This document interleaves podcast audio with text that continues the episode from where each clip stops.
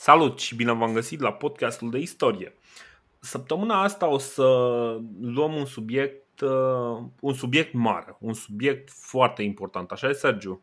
Așa e, maestre, cum zici tu, este cel mai important subiect din câte există pe planeta asta. Nu este chiar cel mai important, dar este unul din cele mai importante, pentru că uh, adevărul este, e un subiect care în general uh, este uitat uh, în momentul în care discutăm despre diversele desfășurări istorice, pentru că suntem mult mai orientați pe lucrurile mari, pe războaie, pe economie.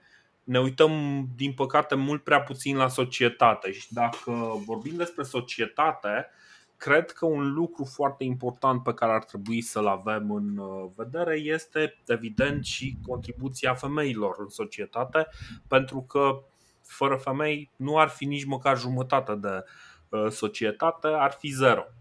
Uh, și inițial am studiat subiectul ăsta, am stat un pic, uh, am gândit un pic cam cum vrem să-l facem, cam cum să-l, să-l abordăm și cu un simț al observației pe care numai mii sau zeci de mii de pagini de lectură în materie de istorie Uh, le poți uh, dobândi, am observat că avem un podcaster femeie în România care este Călina.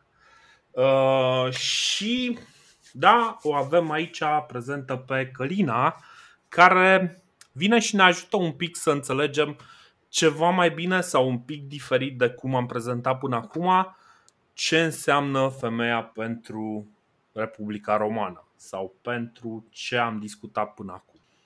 Salut și bine v-am găsit! Eu uh, sunt aici din cauza unei uh, glume, dacă mai țineți minte serialul acela Married with Children sau uh, Familia Bundy. Spunea la un moment dat uh, Al că să nu încercăm să înțelegem femeile, femeile înțeleg femeile și se urăsc între ele, așa că nu e întotdeauna o idee bună. Bine, dar noi cumva te-am chemat ca să faci un pic de galerie, așa cum noi n-am putea să facem, pentru că suntem din start un pic misogini și un pic, na, un pic miopi în uh, legătură cu subiectul ăsta, de ce să nu, de ce să nu o recunoaștem? Eu mă bucur că e Călina printre noi pentru că în ultima vreme am început să am cam aceleași opinii cu Dorin din păcate, și de-abia aștept să mă contrez cu cineva, așa că mi s-a părut, da, Călina este personajul ideal cu care pot să fac acest lucru.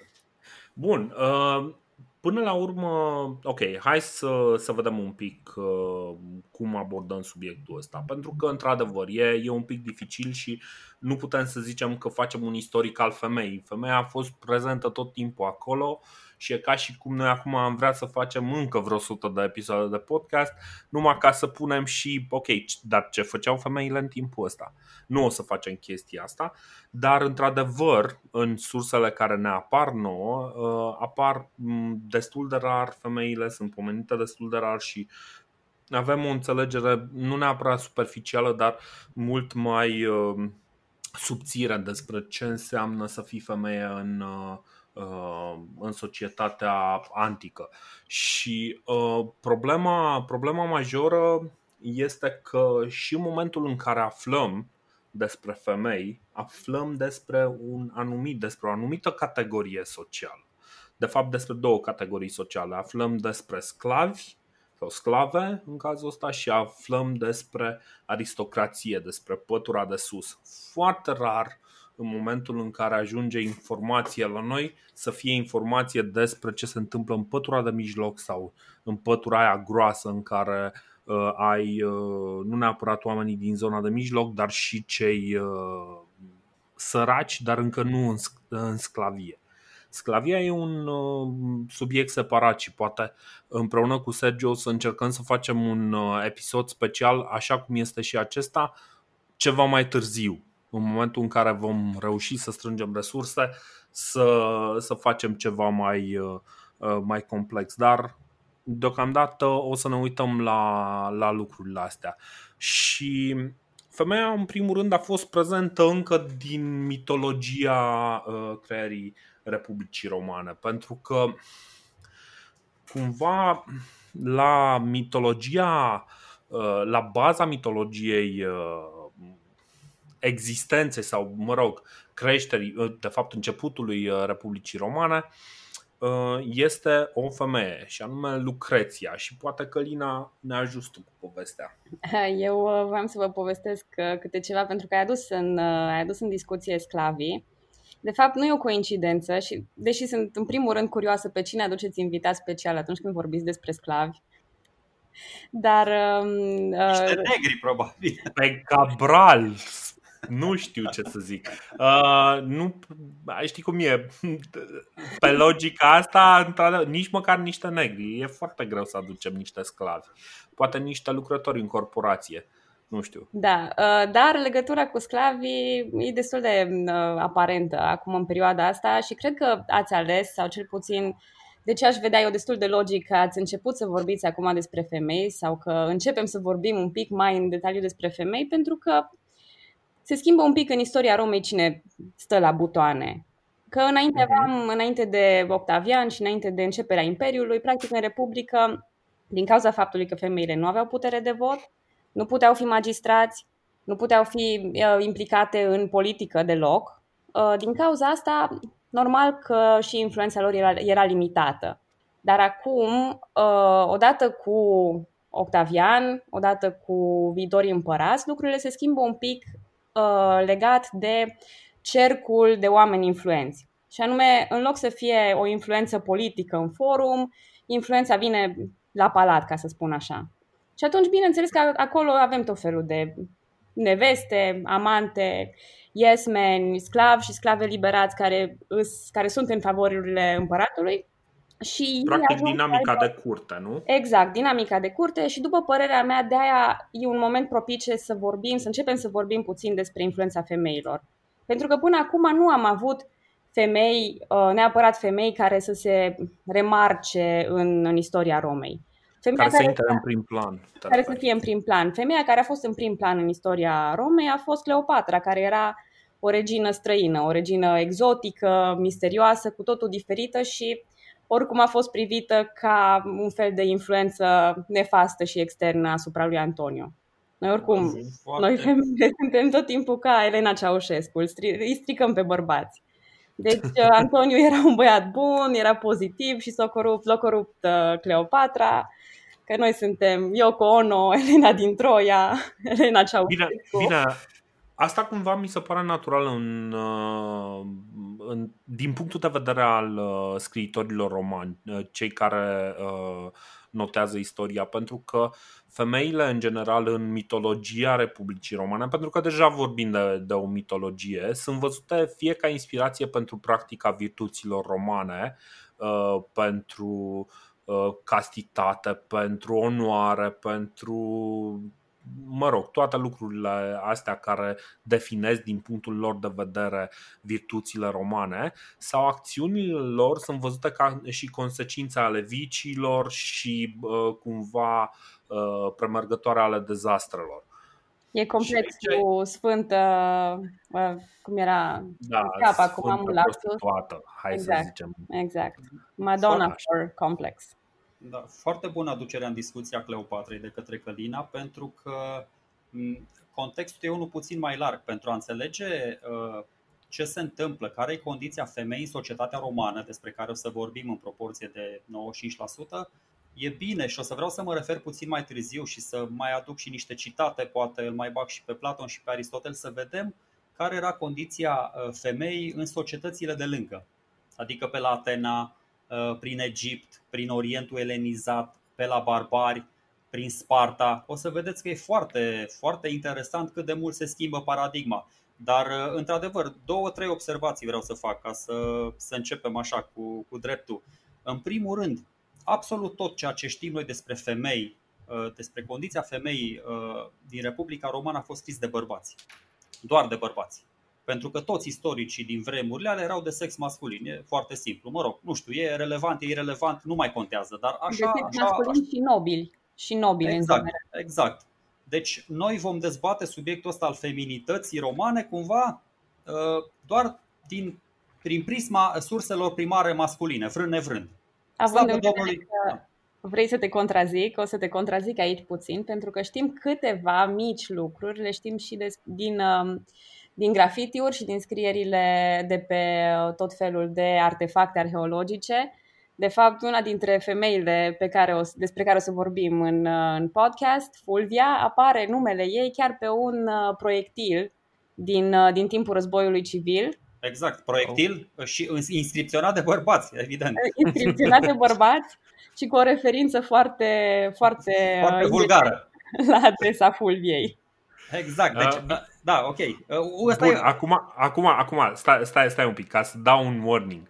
Uh, noi o să ne reținem de la a folosi cuvinte vulgare, dar uh, Uh, unii dintre voi vor fi un pic uh, atacați proape, uh, uh, probabil de faptul că uh, nu toate discuțiile care vor urma vor avea loc la costum.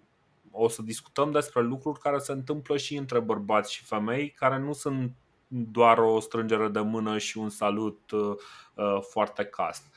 Deci, uh, asta este un fel de warning pentru că nu putem să folosim uh, formularea de interacțiune biblică, pentru că Biblia încă nu fusese scrisă, va trebui să găsim un limbaj mai colorat. Asta e ce să Tehnic vorbind, fusese scrisă, dar doar o parte. Deci, deci uh, bun, și, și stai, stai, uh, doar o chestie, mai rămân, uh, mai rămân uh, uh, mărturii ale femeilor prin artă. De exemplu, mai rămân fragmente din poezii uh, de la Safo Uh, mai rămân de la diversi artiști sau prin diversi artiști uh, mărturii despre femeile de lângă ei. Uh, acum artiștii nu i-aș cal- califica pe toți, dar cumva sunt mai deschiși la niște sensibilități feminine și poate mai e mai ușor să, să vezi prin ochii unui poet uh, ce gândesc și ce simt femeile, știi? Da, mă, artiștii erau tot bărbați, credem, 99,9%. 99,9%, dar uh, există și excepții și până la urmă cumva ar trebui să ne bazăm un pic și pe sensibilitățile lor în speranța că sunt ceva mai ok. Dar cam atâta. Așa. Deci ăsta e primul, primul aspect. Uh, încă o chestie la care m-am gândit tu aduceai în discuție uh, mitul legendar și fondarea Romei. Păi e vreo femeie care a pus piatra de temelie la cetatea eternă? Băi, eu nu mi-amintesc. Lucreția? Nu, eu mi-amintesc de doi frați, doi masculi care nici măcar n-au avut o femeie ca mamă, ci au fost crescuți de o lupoaică. Adică, Băi, apropo de gluma asta fumată, da, că ea sunt... Este, adică Romulus și Remulus... cetății, e începutul cetății, eu vorbesc de începutul Republicii.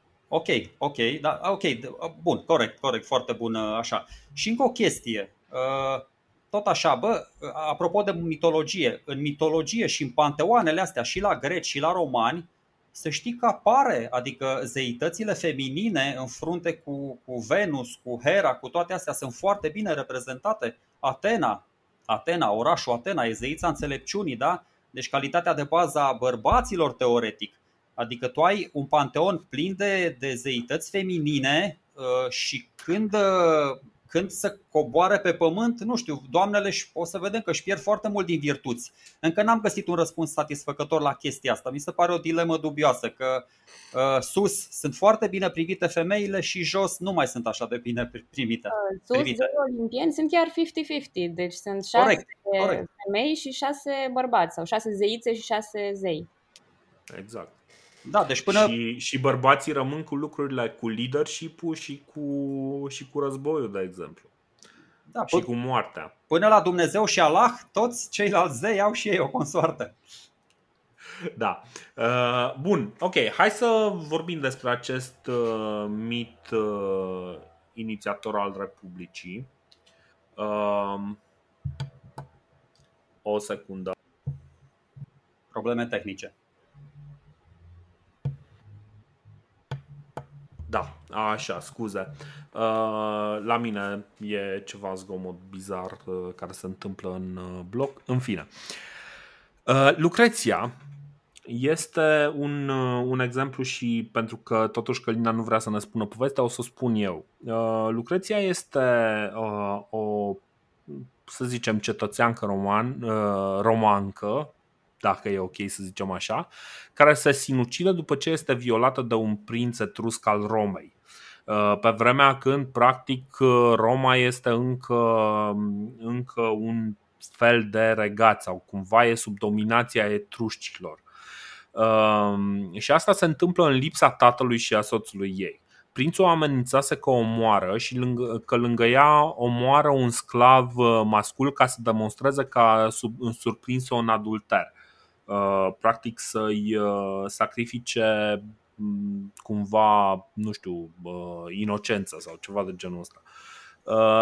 Amenințarea asta cumva na, o face să cedeze. Practic ea nu are opțiuni foarte bune să, să răspundă și după ce el pleacă, după ce face treaba, pleacă, ea își cheamă soțul și își cheamă tatăl îi pune să jure că se vor răzbuna și pentru a-și demonstra inocența uh, se sinucide. Uh, face chestia asta pentru a, bine, pentru a-și demonstra inocența, face sacrificiu super, suprem și pentru ca exemplul ei să nu inspire lipsa inocenței în alte femei. Practic, ea să zică ceva de genul da, da, da, pretind că am fost violată, dar de fapt iată că uh, Uh, nu sunt pregătită să plătesc prețul pentru ce s-a întâmplat sau ceva de genul ăsta.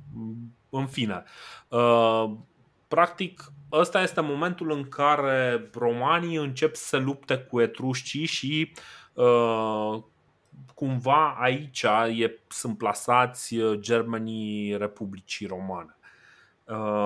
Evident, povestea este mult mai lungă. Dar uh, de ce v-am zis povestea asta? Pentru că chiar dacă nu m-am priceput să o povestesc foarte bine, pentru că povestea asta uh, relevă de fapt uh, felul în care este idealizată femeia în societatea romană ca o ființă stoică care stă și uh, își îndeplinește un fel de jurământ de uh, loialitate față de familie, care își slujește familia, trăiește numai pentru familie și în momentul în care este gata să-și dea și viața pentru a păstra intactă onoarea uh, acestei familii.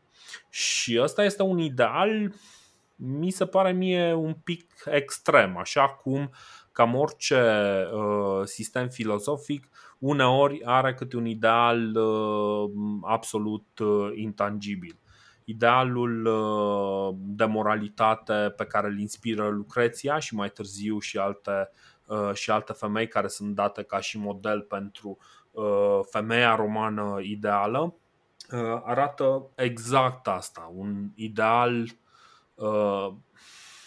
nu știu, un ideal intangibil. fantastic, un ideal intangibil. Este tangibil, pentru că până la urmă exemplele teoretic sunt uh, sunt demonstrează că este tangibil la acel nivel, dar uh, nu este foarte practic, să spunem așa. Bine, aici aș face o paralelă cu uh, sacrificiul lui Mucius, mi se pare uh, cel care și-a băgat mâna prin foc.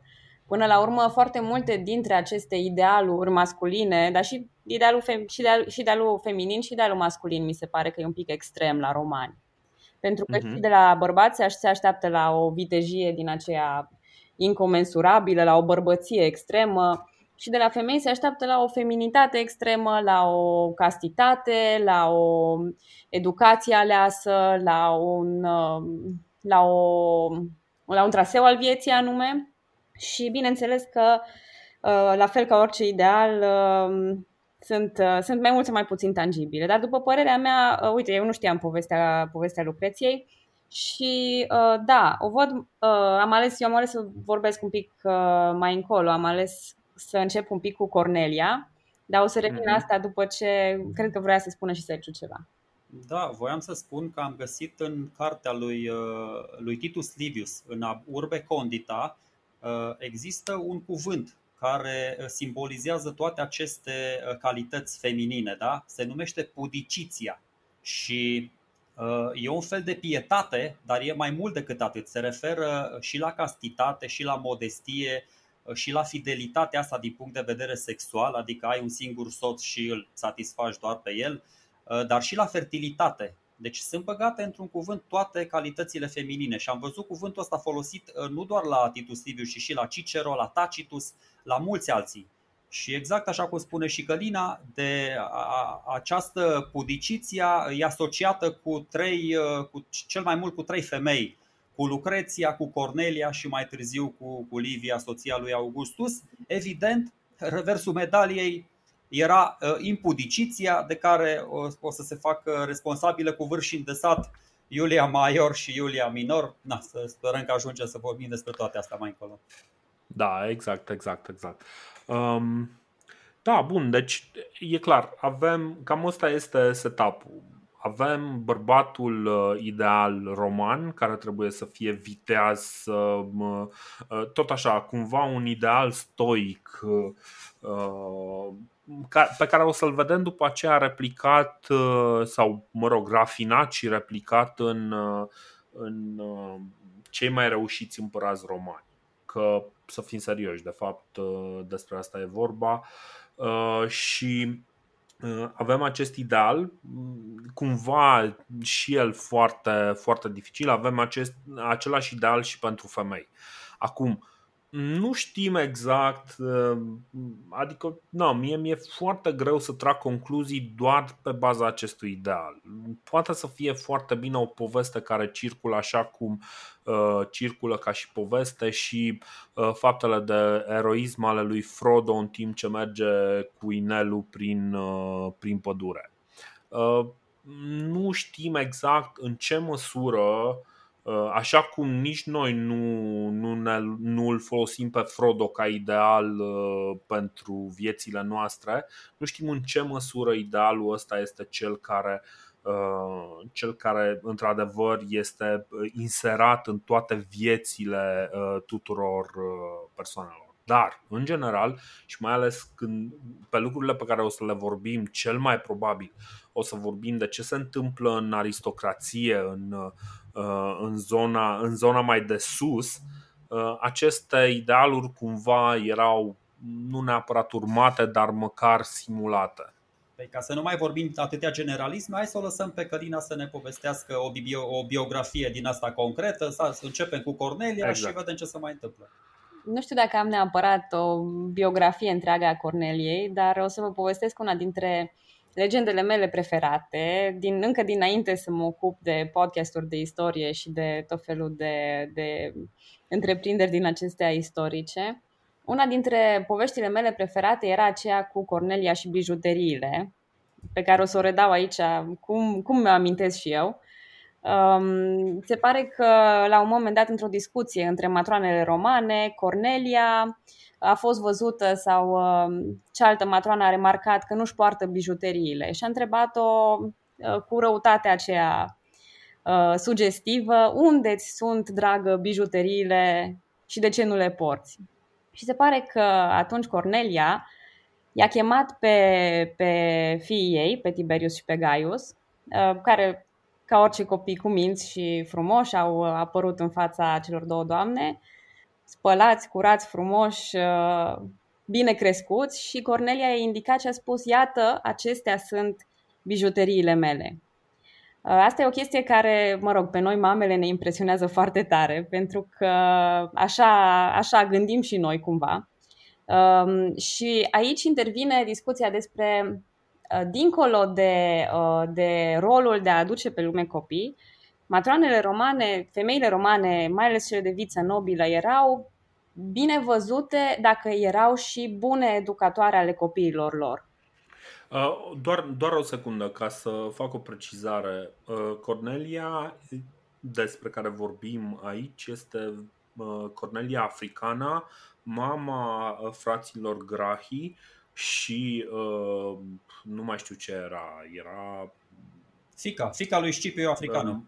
Uh, fica lui Scipio Africanu și cred că era mătușa lui Scipio Emilian. Da, da, da. da. Uh, deci, uh, da, a, aici, aici vroiam să spun pentru că nu e tot timpul foarte clar uh, despre cine despre e ce Cornelia e vorba, da. da. Despre acea Cornelia, Cornelia africană, mama grachilor.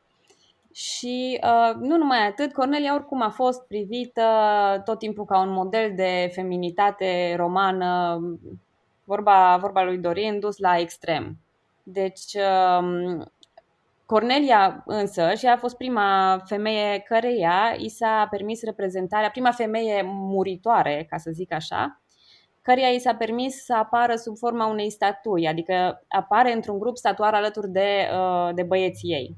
O să mai fie ceva vreme până când o să avem prima statuie a unei femei singură, de sine stătătoare. Uh, dar uh, ce se, poate, ce se poate vorbi despre Cornelia este că e într-adevăr un fel de prototip, cum a spus și voi, uh, între, între acele idealuri feminine de modestie și de pudiciția. Da.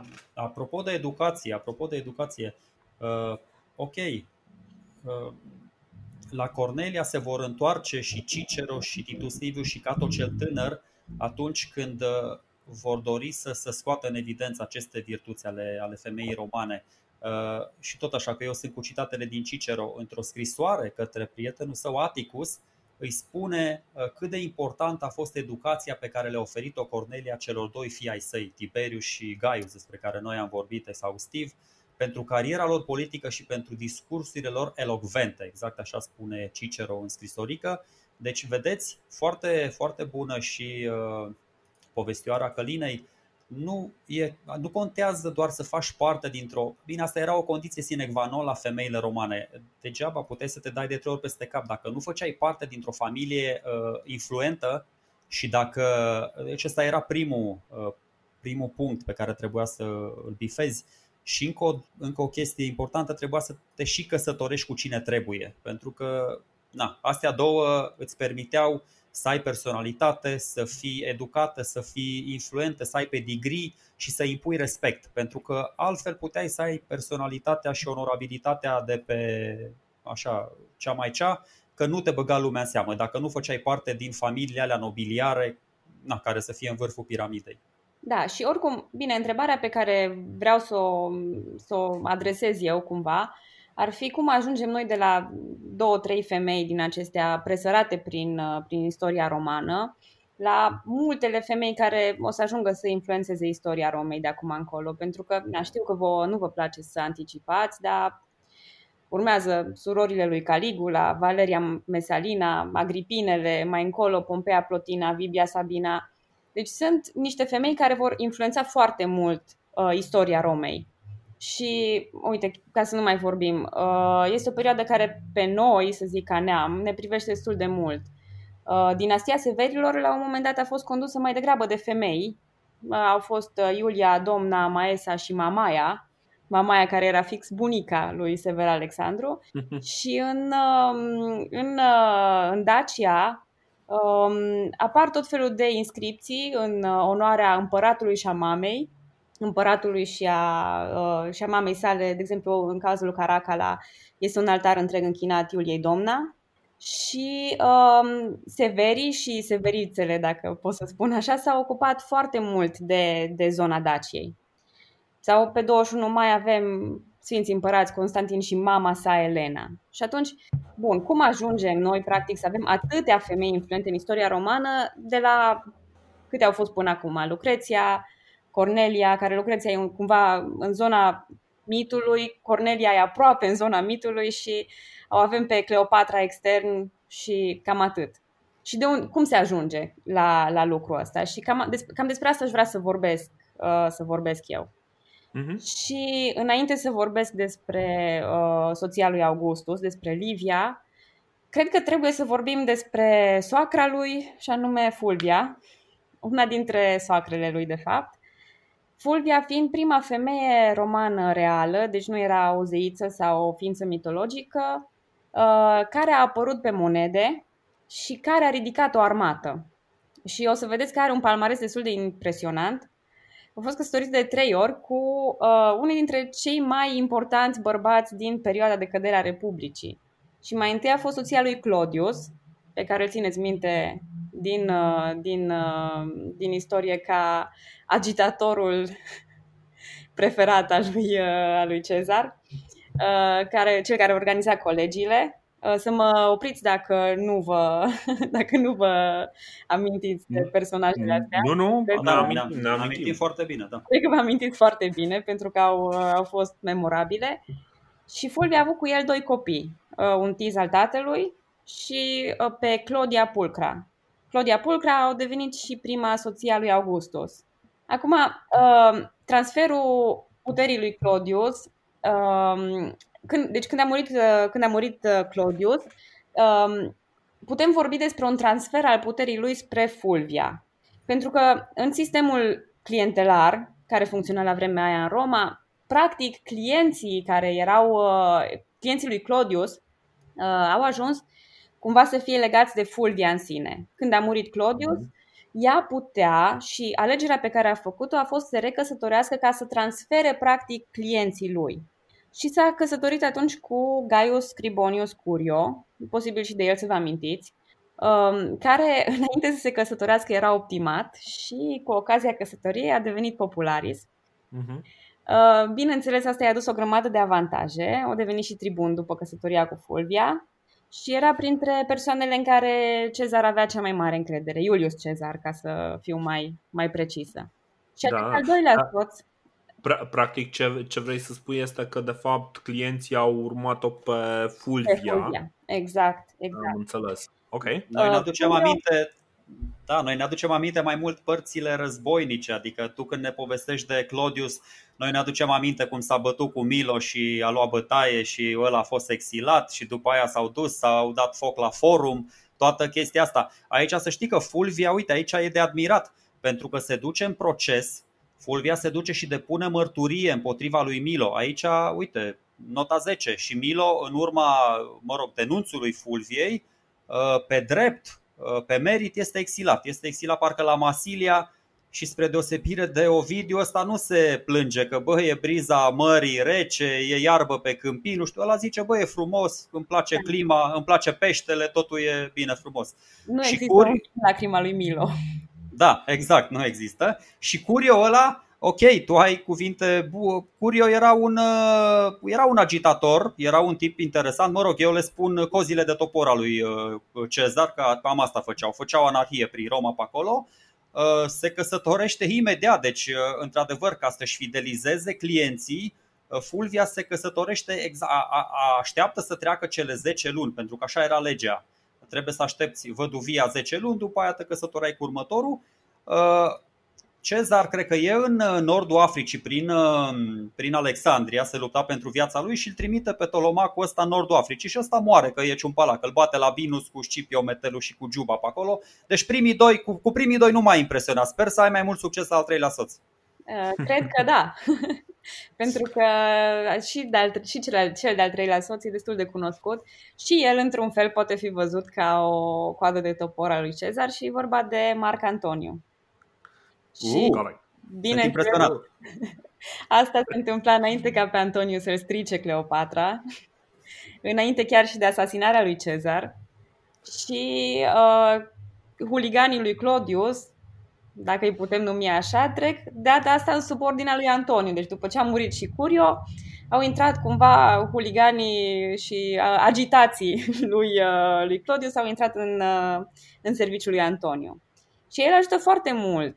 În principiu, după cum vă amintiți din, din episoadele anterioare de la, de la voi, da, găștile acestea care mie mi-amintesc foarte mult de, de demele lui, uh, lui Justinian.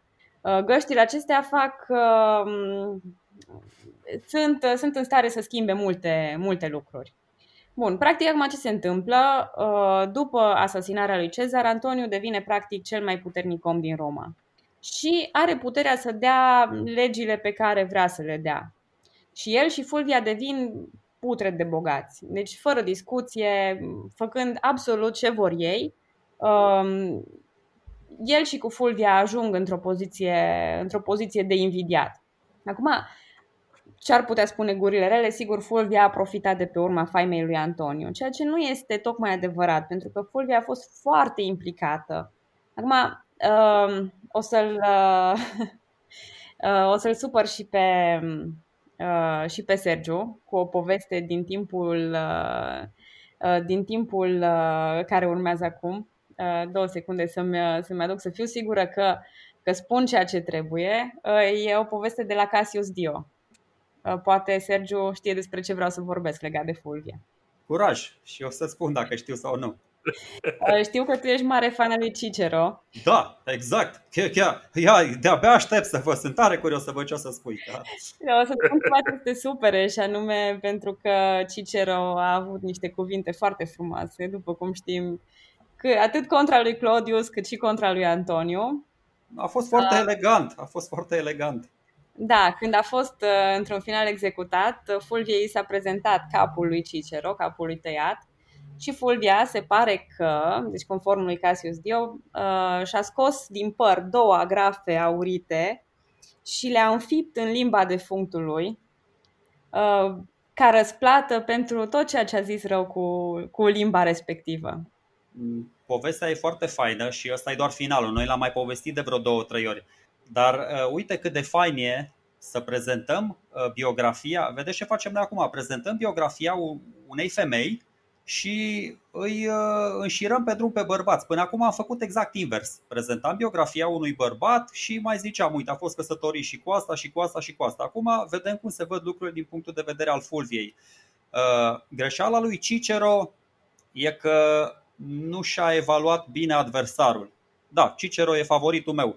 El s-a legat în uh, filipicele lui și de Fulvia și de Marcus Antonius, trimitea segetuțe către cei doi, bine, cei doi ci că ar fi avut o, o relație de pe vremea lui Claudius, când ăsta fugea din tabără ca să o înșele pe asta, mă rog, îi, să-i aline poftele nocturne, nu intrăm în, în detaliu, dar uh, ce, uh, când devine, și aici din nou m-aș concentra, m-aș reconcentra pe Fulvia, uh, în anul 45, în anul 44, Fulvia începe să devină super influentă, super implicată în toate jocurile astea de culise. Pentru că după moartea lui Cezar, cum ai zis și tu, Antoniu devine cam cel mai puternic om din lume și din lume, din Roma. Și atunci Cicero uh, încearcă să se placeze de partea cealaltă, îl, îl ia sub aripa lui pe Octavian, ceea ce îi va atrage ura asta nestăvilită a Fulviei și a lui uh, Marcus Antonius.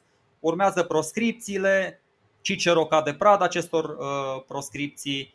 Și la final, după ce face ceea ce face, cu capul atârnat în rostra, cu mâna lui dreaptă cu care a scris filipicele, cu uh, limba aia, uh, mă rog, da, înfiptă două ace, două agrafe în limbă, se opresc proscripțiile, semn că Antonio și Fulvia au, uh, au rezolvat treaba. Dar ce să zic, felicitări ei. Și-a atins scopul, a devenit cea mai puternică femeie din, din Roma și ca răspuns la ce ai spus tu, Uh, nu e nicio diferență între perioada asta, adică femeile erau la fel de influente și acum cum vor fi și mai târziu. Doar că noi nu știm, nu știam chestia asta, nu avem izvoare care să ni le spună, pentru că izvoarele sunt scrise de bărbați. Când bărbații se vor decide să scrie mai mult despre femei, atunci și femeile vor deveni mai influente. Când bărbații se decid să tacă, atunci și femeile sunt uh, reduse la tăcere.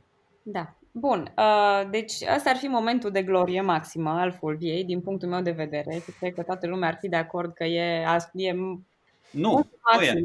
Nu e. Nu e? Nu. Care Mai ar... trebuie să treacă 2 ani. După bătăria de la Filipie, punctul maxim.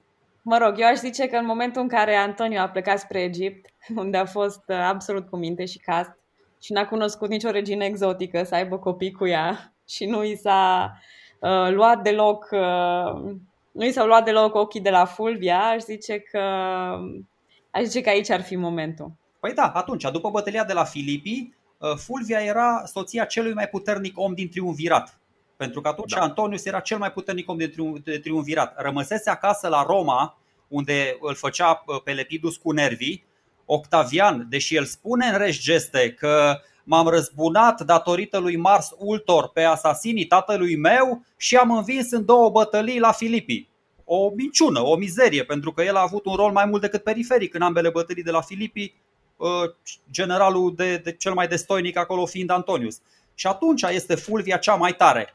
Când încearcă să-i bage bețe în roate lui, lui Octavian, care are, are problemele alea pe care le-a explicat Dorin foarte bine într-un episod precedent, cu uh, colonizarea veteranilor, cu uh, plata lor, cu uh, terenurile. Exact, Atunci... pentru că să știți că în timp ce Octavian merge să împartă pământ veteranilor, Fulvia, în paralel cu el, merge uh, cumva la fiecare uh, set de trupe pe care îl vede Octavian, merge și le spune cealaltă variantă. Adică Octavian vine și spune, uite-te, eu uh, în nume propriu, practic, eu, Octavian, vă dau uh, pământurile astea din partea lui, uh, din partea defunctului.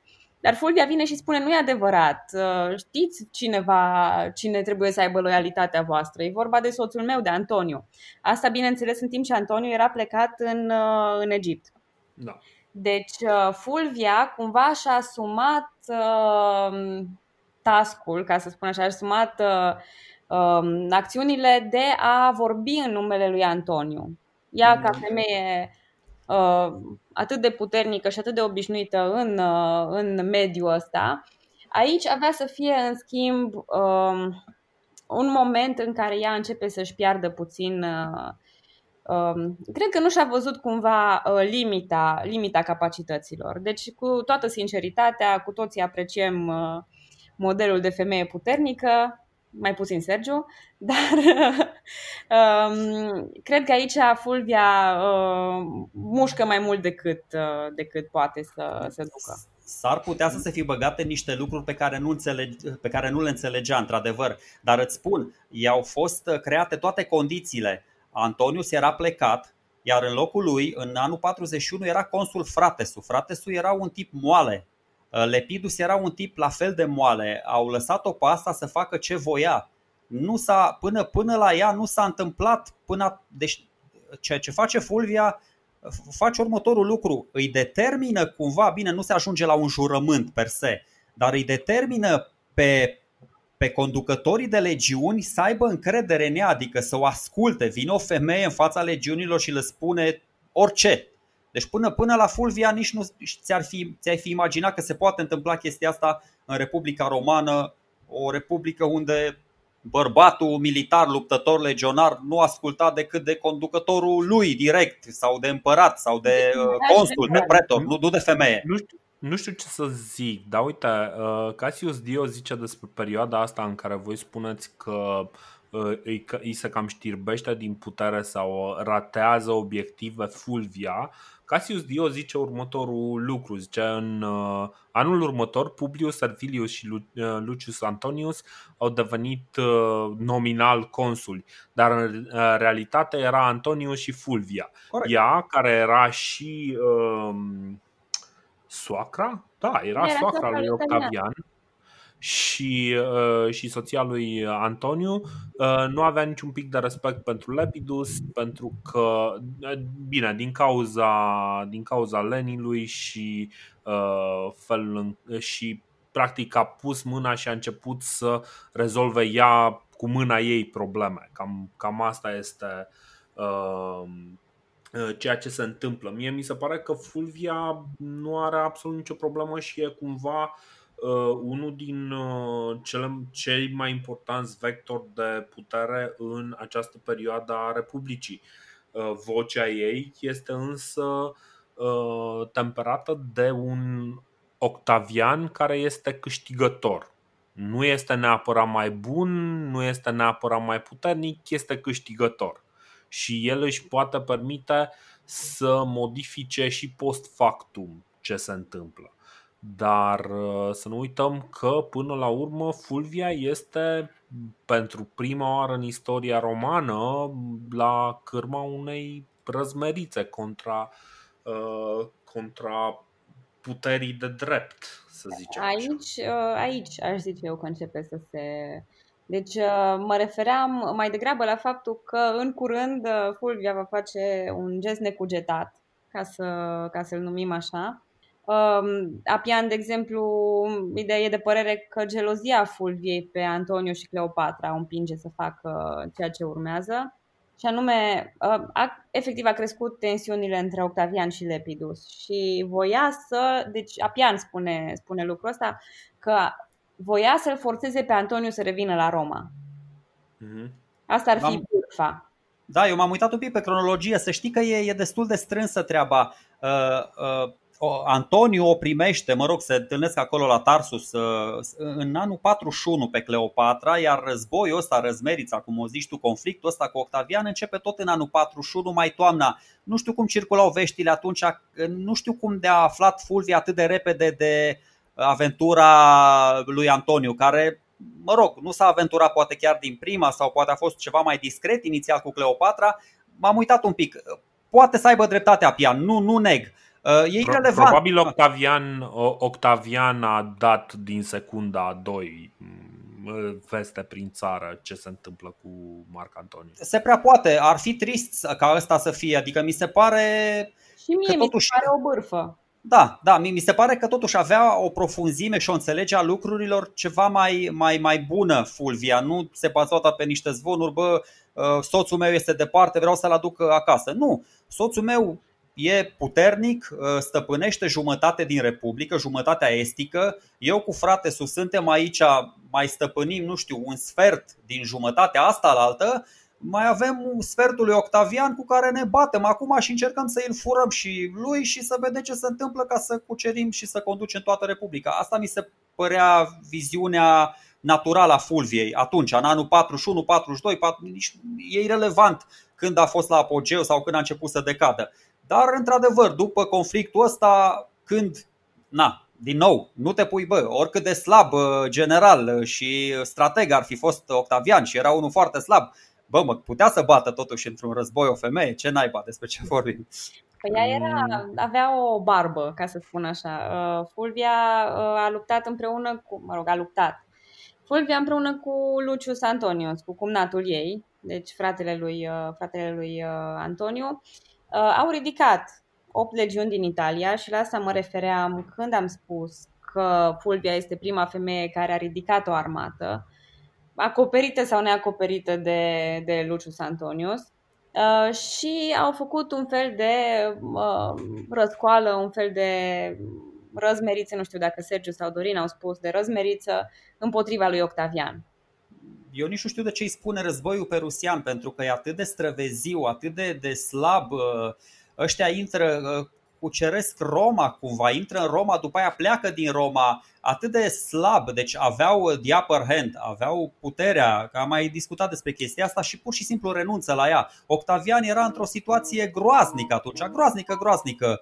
Uh, din punct de vedere economic, din punct de vedere al aprovizionării, era și Sextus Pompeius pe acolo, de aia spun, au pierdut o șansă foarte mare să-l înlăture pe Octavian când încă el nu avea foarte multă putere, dar au ratat glorios această șansă. Da, mai ales tabăra Antoninilor. Luptau în numele lui Antoniu și Antoniu nici măcar nu știa că se desfășoară războiul acesta pe rusin. Da, uh, da, corect. Bun. Uh, Până la urmă ce se întâmplă, Octavian asediază pe Rusia unde, unde s-au retras uh, Antoninii și era, să zic, baza lor de, de operațiuni și câștigă bătăliile împotriva, împotriva acestei tabere, împotriva răsculaților. Fulvia, prin urmare, fuge în exil în Grecia, unde se întâlnește cu Antoniu, care Antoniu nu vede prea bine implicarea ei și ceea ce a făcut ea. Își continuă drumul spre Roma, dar până când se ajungă el la Roma, Fulvia moare subit din cauza unei boli. Acum, dacă poate fi vorba de vreun foul play aici, din nou rămâne, rămâne la latitudinea, rămâne la, rămâne la nivel de speculație. Uh-huh. Dar, oficial și de drept, Fulvia moare uh, bolnavă. Să știi da. că se vede, se vede clar uh, ce ai spus tu, s-a întins clar mai mult decât i-a permis la Puma pentru că Plutarh vine și spune, atunci când ea era asediată de Octavian, vine și spune, și n-am spus, ăsta e un detaliu foarte important, ea se duce și de ordini directe unor generali de calibru ca, ca Ventidiu și Asinius și ăia evident nici nu o bagă în seamă, nu-i mai vin întăririle și atunci rămâne fără resurse, mă rog, uh, și ajunge în Grecia, fuge pe furii și se întâmplă ce spui tu. Dar asta spun, a încercat totuși să ardă niște etape Fulvia, a fost o femeie înaintea vremurilor ei dar și-a dorit prea mult, prea repede, exact ca Prometeu sau Dedal și Icar, nu, de fapt Dedal și Icar, s-au apropiat cu aripile prea mult de soare și asta este, i s-au, i s-au topit fulviei. Da, dar e, e un pic mai uh, complicat aici, pentru că uh, Fulvia nu e neapărat uh, chiar atât de exagerat. Pasul pe care îl face Fulvia nu este chiar atât de exagerat. Uh, femeile în, uh, în Republica Romană sunt în general mult mai vizibile în societate în momentele de război.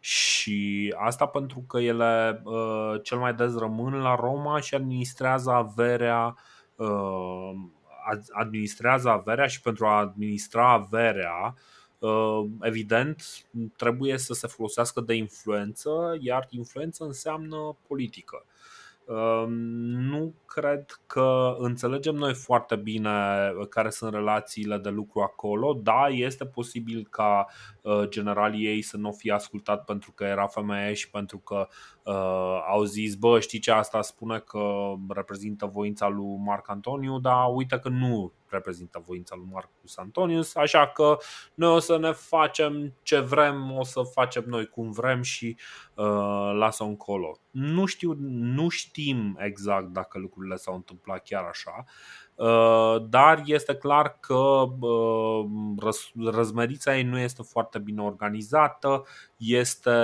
uh, se autoexilează la Atena și uh, este îmbolnăvită uh, câteva luni mai târziu. Ca să, ca să zicem așa, știi, și un pic conspiratoriu. Și oricum, uh, după, după toată mișcarea asta, Antoniu nu o să mai aibă niciodată aceeași putere și aceeași influență la Roma. Ce, da, ce, ce, mi se pare, ce mi se pare însă mai interesant este prima chestie e că uh, Fulvia rămâne, rămâne fidelă lui practic situației ei uh, familiale și a doua este că Fulvia nu este neapărat atacată la caracter.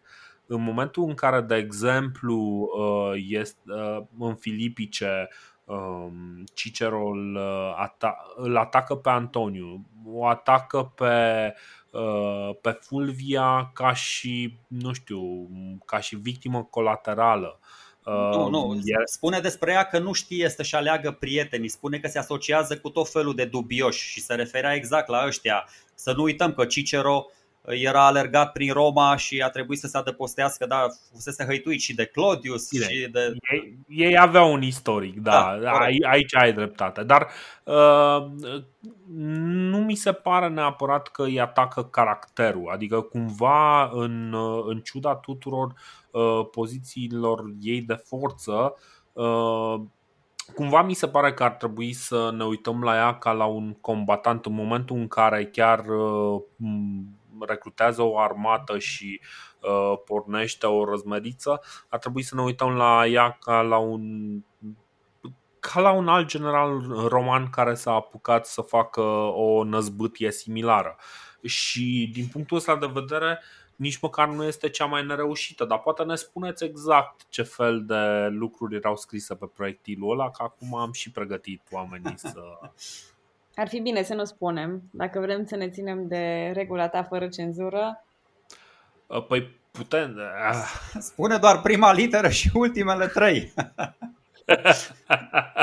caut, păi nu, de... Deci era un proiectil pe care scria caut să lovesc ceva din Fulvia. Da, înțeles. Uh, și nu era vorba de ceva era, era ca gluma aia din Seinfeld, rimează cu o parte feminină, ca să zic așa. da, exact.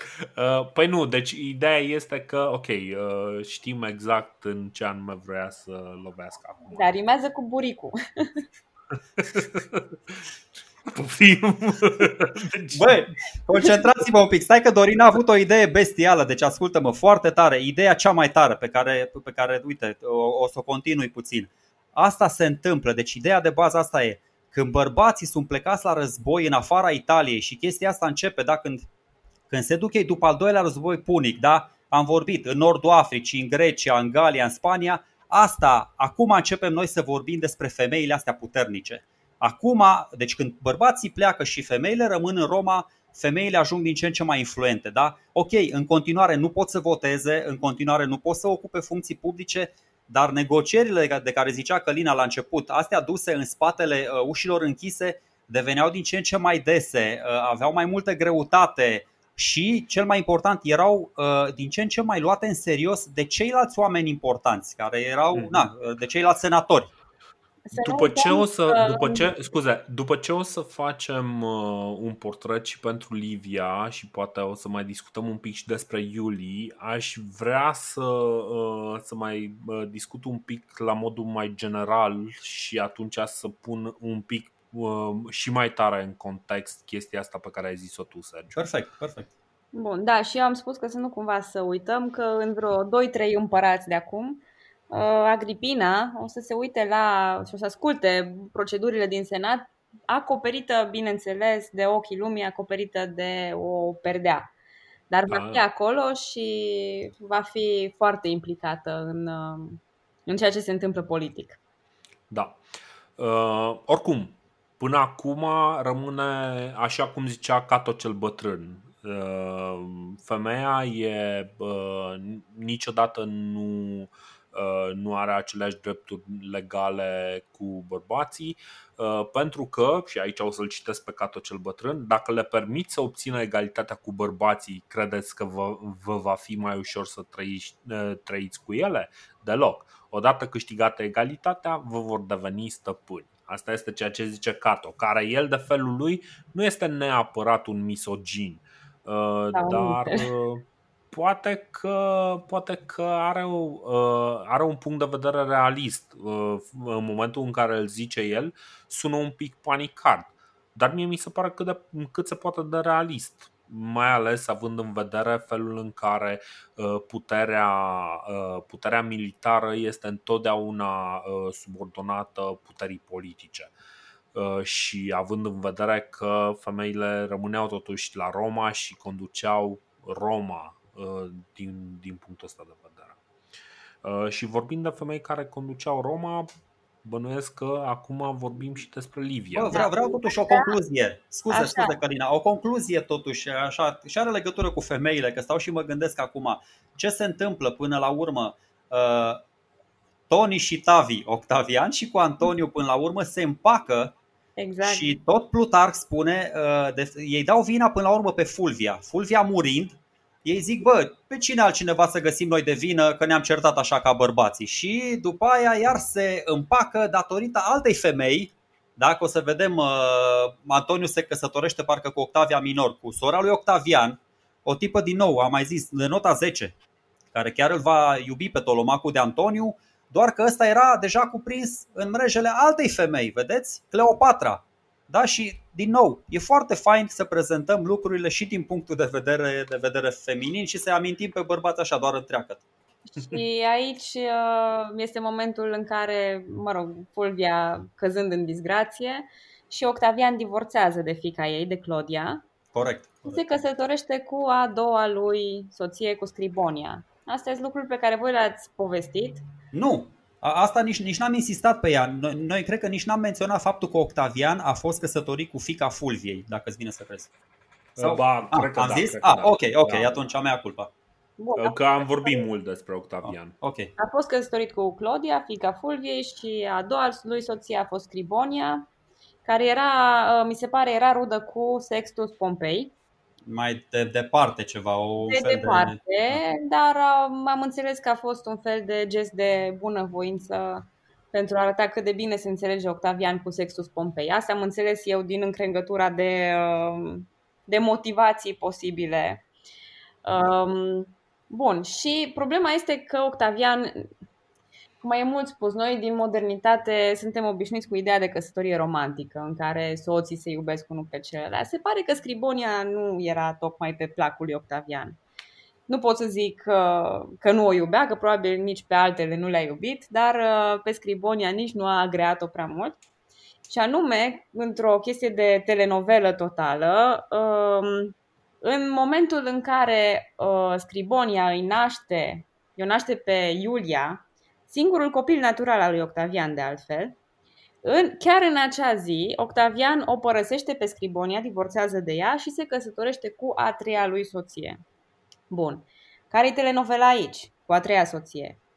Ea exact, fusese, spune-ne din punctul ei de vedere. Ea fusese căsătorită cu un patrician pe nume Tiberius Claudius Nero. Asta pentru cine știe împărații care au urmat, cu recunoaște toate aceste nume, și Tiberius, și Claudius, și Nero. Deci e clar că lucrurile merg înspre, în direcția înfăgașului potrivit al istoriei. Mm-hmm. Și mhm. femeia aceasta avea un fiu, Tiberius, din prima căsătorie și era însărcinată în șase luni cu al doilea copil, care va deveni Drusus. Acum, practic Octavian, deci ce face, ca să repet telenovela, Octavian divorțează de soția lui în ziua în care îi naște singurului copil natural și se căsătorește cu o femeie gravidă în șase luni. Care avea și un copil. Care avea și un copil dinainte. Deci ar putea spune că i s-au aprins un pic călcâiele, dacă ar fi să luăm o expresie populară. Că era vorba de o pasiune mistuitoare sau de altceva, nu știu. Ea, apropo, nu numai că era uh, însărcinată și avea un copil, era și căsătorită, și a fost forțată să divorțeze și luată de nevastă de către, de către Octavian. Și uh, așa devine Livia Drusila, prima doamnă a Romei. Păi uh, stai să mă gândesc, deci asta se întâmpla în anul 39, cred că, nu? Stai să fac niște calcule. Uh, e normal să li se aprindă călcâiele. Păi tip avea 20 de ani și Octavian avea 23-24. Erau tineri, erau frumoși, erau ce să... Da, după standardele alea chiar era un pic ofilită Livia, așa, la 20 de ani era un pic fumată, ca să, ca să zic. Și au fost căsătoriți 51 de ani.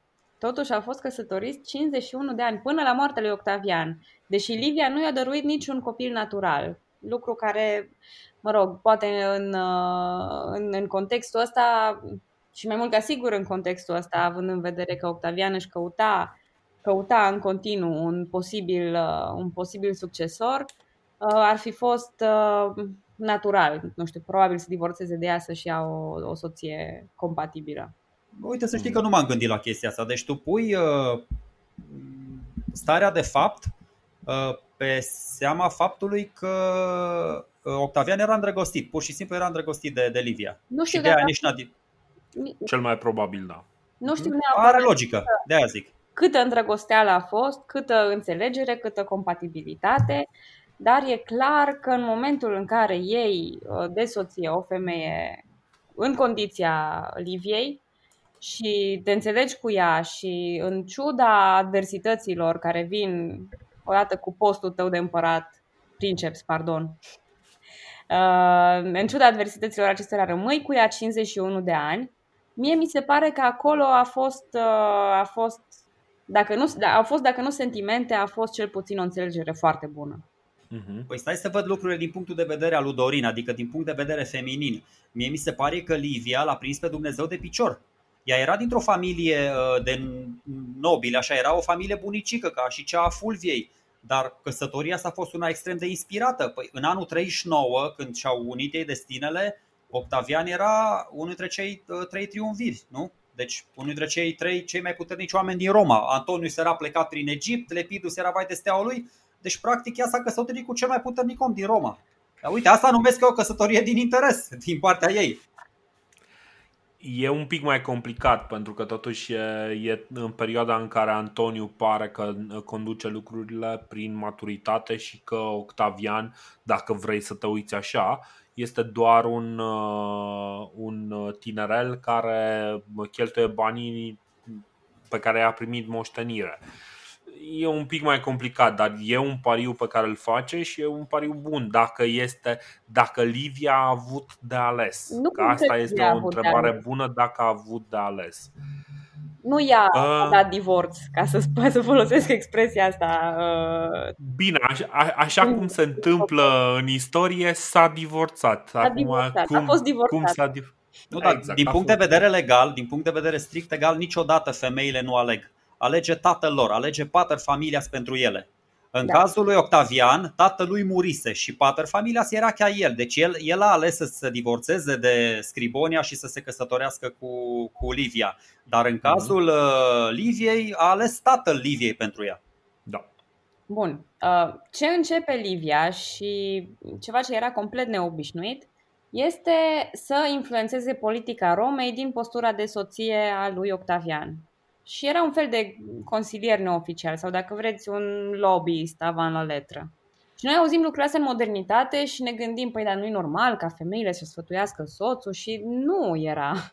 Pentru că nu vorbim de a sfătui soțul la modul general, ce ciorap să-și aleagă sau cum să iasă, pe ce parte să-și facă cărarea când iese în forum, ci uh, era vorba despre faptul că Livia avea clienți proprii, avea rude și protejați pe care ea i-a propulsat politic, șoptindu-i lui Octavian că ăsta ar fi bun într-o, uh, într-un, într-un anumit post, ăsta alt ar fi bun în alt post.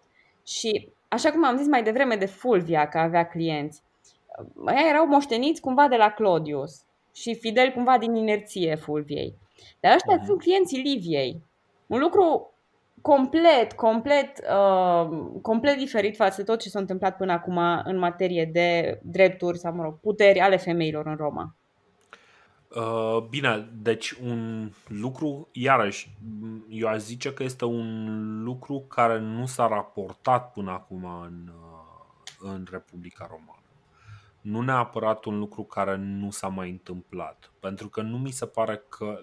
Pentru că dacă s-ar fi întâmplat prima oară la Livia să aibă uh, niște clienți, oamenii ar fi bă, sărit cu gura pe, pe cuplu ăsta, super cuplu care era Livia și Octavian.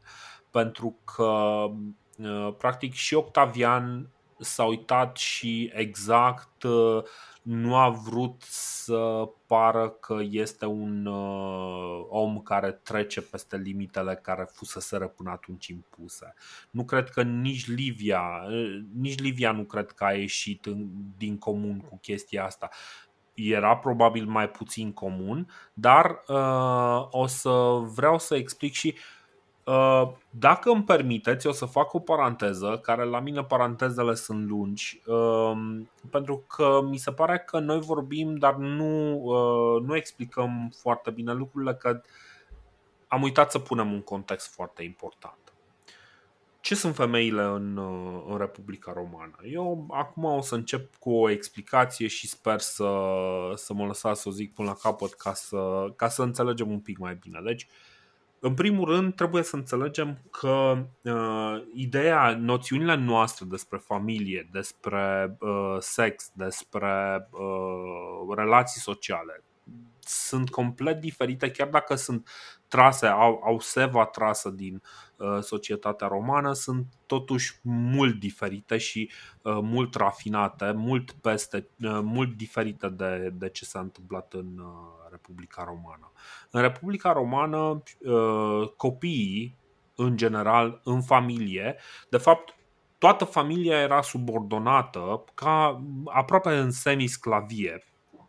Era subordonată acelui pater familias.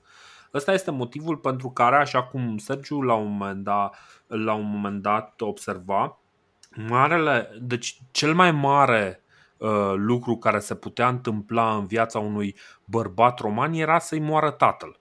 Că atunci el devenea pater familias și putea în sfârșit, poate chiar la o vârstă tânără, să decidă el pentru el însuși în numele propriu. Uh, o situație similară, deci trebuie să înțelegem că până, până la uh, momentul în care devenea pater familias, uh, copilul era subordonat din toate punctele de vedere uh, părintelui lui. De asta auzim foarte puțin despre uh, copiii uh, diversilor uh, oameni mari romani înainte ca părinților să moară. Și uh, la fel se întâmplă și cu femeile. Femeile cumva par sau da, se dă impresia uh, că sunt un fel de proprietate. Nu e cu nimic diferit situația, uh, diferită situația de cea uh, băieților. Singura problemă este că femeia nu putea să devină un pater familias decât într-o situație excepțională despre care o să vorbesc un pic mai departe. Uh, evident, esența uh, familiei este până la urmă uh, definită și de contractul dintre femeie și bărbat care uh, teoretic conduc familia. cu alte cuvinte, despre căsătorie. Și căsătoriile, așa cum spuneai și tu, Călina, nu sunt făcute din dragoste, sunt făcute mai ales în zona asta aristocratică pe considerente pragmatice de, care țin de relații. Dorin, dar vreau Fata... Să, aș vrea să se înțeleagă ceva foarte bine și anume tocmai faptul că fata rămânea subordonată tatălui și nu soțului, pentru că asta s-a, întâmplat, asta s-a întâmplat în Republica, înainte de Republică sau în Republica timpurie, s-a întâmplat ca femeia să fie dată direct uh, soțului, deci soțul să aibă uh, autoritatea asupra ei. Dar nu se mhm. întâmplă asta. Deci în, în sistemul roman, femeia rămâne în subordinea tatălui, dar în casa soțului. Și lucrul ăsta... e, compli- e complicat, e complicat. Nu e chiar sunt așa. Două, nu e chiar așa. Sunt două tipuri de căsătorie. Sunt două tipuri de căsătorie de unde o să învățăm că uh, de ce uh, se cere mâna femeilor. Sunt două tipuri de căsătorie și prima de tip, primul tip este sine manu, în care fata rămâne sub tutelajul tatălui și uh, genul ăsta de căsătorie apare mult mai des pe la finalul Republicii și în Imperiu. Uh, și uh, căsătoria cu manu, în care fata ajunge sub tutelajul soțului. Practic în momentul în care ceri mâna uh, fetei, ceri ca fata respectivă să vină sub tutelajul tău. Uh, cam așa văd eu legătura. Uh, și astea două tipuri de căsătorie rămân, uh, rămân paralele, adică în același timp poți ține manu sau cum manu. Evident, pe la, pe la finalul Republicii, cumva lucrurile sunt un pic mai complicate și Uh, căsătoriile astea cu Manu se întâmplă mai puțin. Băi, eu pot Dar să vă iau nu... cu niște tehnicalități, că am aici, am uh, cartea de drept roman lângă mine, al lui Molcur și al lui Ancea, dar nu, nu vreau să intrăm uh, în toate. Ce, ce, ce înțeleg eu din ce zice și Dorin și Călina, uh, romanii sunt extraordinar pentru că aveau un sistem de drept foarte inteligent, foarte pragmatic și în același timp foarte fluid. Adică el se mula pe schimbările sociale apărute. Dacă observai că se schimba ceva la, la condiția femeii în societate, era o evoluție din punct de vedere economic, social, nu contează religios, uh, mai venea o normă juridică și o aproba Senatul și uh, astfel se, se reglementa chestia aia. Păi hai să spun, apropo de ce zicea Călina, uh, care e logica faptului că Livia devine prima tipă care are clienți? Ca să ai clienți trebuie să ai bani pe care să-i administrezi și trebuie să ai lucruri proprii și personale.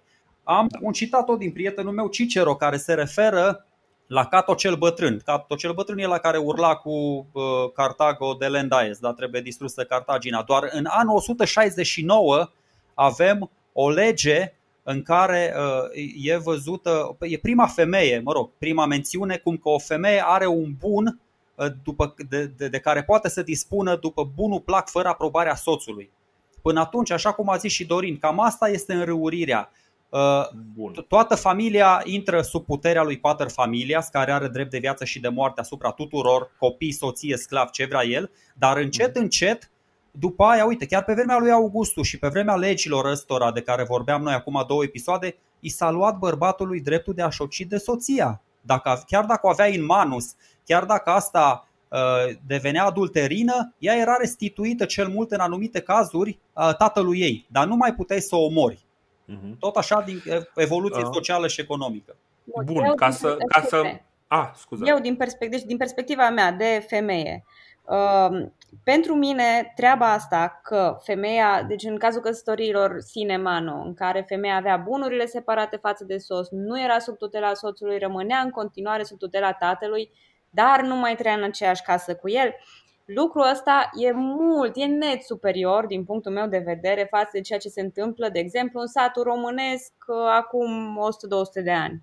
Absolut. Corect, corect. Ai da. sub puterea soțului și implicit sub puterea soacrei într-o casă străină în care oamenii aceia controlau toată, uh, toată ființa ta și tot ceea ce puteai face și ce trebuia să faci într-o zi ceea ce se întâmplă la roman e mult mai, uh, mult mai uh, aristocratic, mai nobil din toate punctele de mai vedere. Sofisticat. Uh, corect. Da, uh, hai să mai punem, pentru că nu este singurul mod în care uh, femeile interacționează. Deci, uh, Uh, să urmăm un pic uh, logica asta și să, să ducem mai departe, să înțelegem iarăși contextul. Femeile, în principiu, se, căsători, uh, se căsătoresc în adolescență. Până atunci, în teorie, trebuiau să rămână caste, după care se căsătoresc. Responsabilitate, ele aveau în societate două responsabilități. Responsabilitatea de a uh, conduce casa și de a avea grijă de familie și responsabilități din punct de vedere ceremonial religios serios. Um, și aici intră uh, în mod interesant chiar și prostituatele care aveau propriile sărbători. Luna aprilie era cumva o luna prostituatelor care aveau diverse sărbători. Veneralia, care era un festival al lui Venus, uh, mai era Floralia, care era o mare sărbătoare și uh, Uh, în care uh, prostituatele uh, făcea, veneau și se angajau într-un fel de lupte gladiatoriale, se băteau dezbrăcate în, în arenă. E foarte interesant ce se întâmplă acolo. Ca și idee, se întâmplă, se întâmplă ceva. Deci există un mare exit, adică există un mare pas spre libertate. Ce se întâmplă în momentul în care moare soțul uh, unei femei? Văduvele sunt practic uh, privilegiate în societatea romană, spre deosebire de greci, de exemplu. Văduvele apar foarte frecvent uh, și mai ales văduvele bogate apar ca personaje în uh, în piese de teatru sau uh, ca și uh, ținte ale atenției la oameni precum Ovidiu. Pentru că văduvele uh, nu numai că nu au obligația de a păstra castitatea sau în momentul în care le moare soțul, nu mai trebuie să aibă loialitate față de un bărbat, dar ele ajung și să păstreze uh, diversele, uh, diversele avantaje pe care le avea în urma, uh, în urma căsătoriei. Și uh, acum o să dau un exemplu, pentru că uh, am spus la un moment dat, băi, femeile sunt mai vizibile în societate în momentele de război. De ce? Pentru că, evident, soții mor. Și uh, vedem, uh, vedem mai multe lucruri. De exemplu, uh, țin minte că uh, după bătălia de la Carne, Fabius Maximus era foarte, foarte deranjat că, băi, femeile prea plâng și le, limită, uh, le limitează perioada de reluire undeva la 30 de zile. Uh, după aceea, una din cele mai importante legi uh, care, care este dată pentru a combate pentru a combate propaganda lui Hannibal este Lexopia, care le interzice femeilor să poarte multe podoabe și aur. Și asta e foarte importantă pentru că uh, este clar că în mijlocul războiului ăștia aveau o problemă, bă, stai un pic, ce fac femeile în Roma? Asta era marea lor, uh, marea lor problemă. Și o să vedem mai târziu, câțiva ani mai târziu, uh, să mă uit peste notițe, așa, în 207, femeile își aleg un trezori, o trezorieră dintre, deci practic matroanele care rămăseseră uh, cumva văduve, își aleg uh, o trezorieră și uh, pentru a le gestiona contribuțiile de război. Și este momentul în care și fermierele bogate, deci femeile care acele femei despre care nu știm foarte multe, care sunt, uh, nu sunt în zona aristocratică, dar au oarecare influență pentru că poate au niște pământ, uh, uh, poate familia lor are niște pământ, ele însele sunt influente din diverse motive. Poate soțul este foarte slab la afaceri și se descurcă mai bine femeia sau diverse alte motive. Întotdeauna în spatele puterii teoretice a bărbatului uh, se poate ridica oricând o femeie care poate să-l folosească pe la și coadă de topor. Nu a fost niciodată o problemă asta. Uh, este momentul în care fermierele bogate încep să, uh, să se conecteze la rețeaua socială a femeilor bogate din Roma Și aici, cumva, în perioada asta, în timpul războiului punic, se vede o influență din ce în ce mai mare în război. La un moment dat vorbisem despre felul în care Marc Antoniu tratează femeile care vin să se plângă în momentul în care Marc Antoniu uh, vine la Roma și spune nu, nu, nu, femeile trebuie să dea atâta și ele protestează. Eu am făcut un pic mișto acolo, în, acum nu mai știu câte episoade, dar ideea este că ele au suficient de multă putere încât Mar- Marcus Antoniu și practic toți acești uh, patricieni, toți acești uh, bărbați puternici trebuie să dea înapoi ceea ce n-ar fi făcut pentru un bărbat, dar trebuie să dea înapoi în fața presiunilor pe care le pun femeile uh, și cumva alterează regulile uh, și uh, felul în care colectează bani, care să nu uităm, în momentul respectiv era una din resursele cele mai importante pe care le puteai avea, că trebuia să banii ți aduceau mercenarii de care aveai nevoie.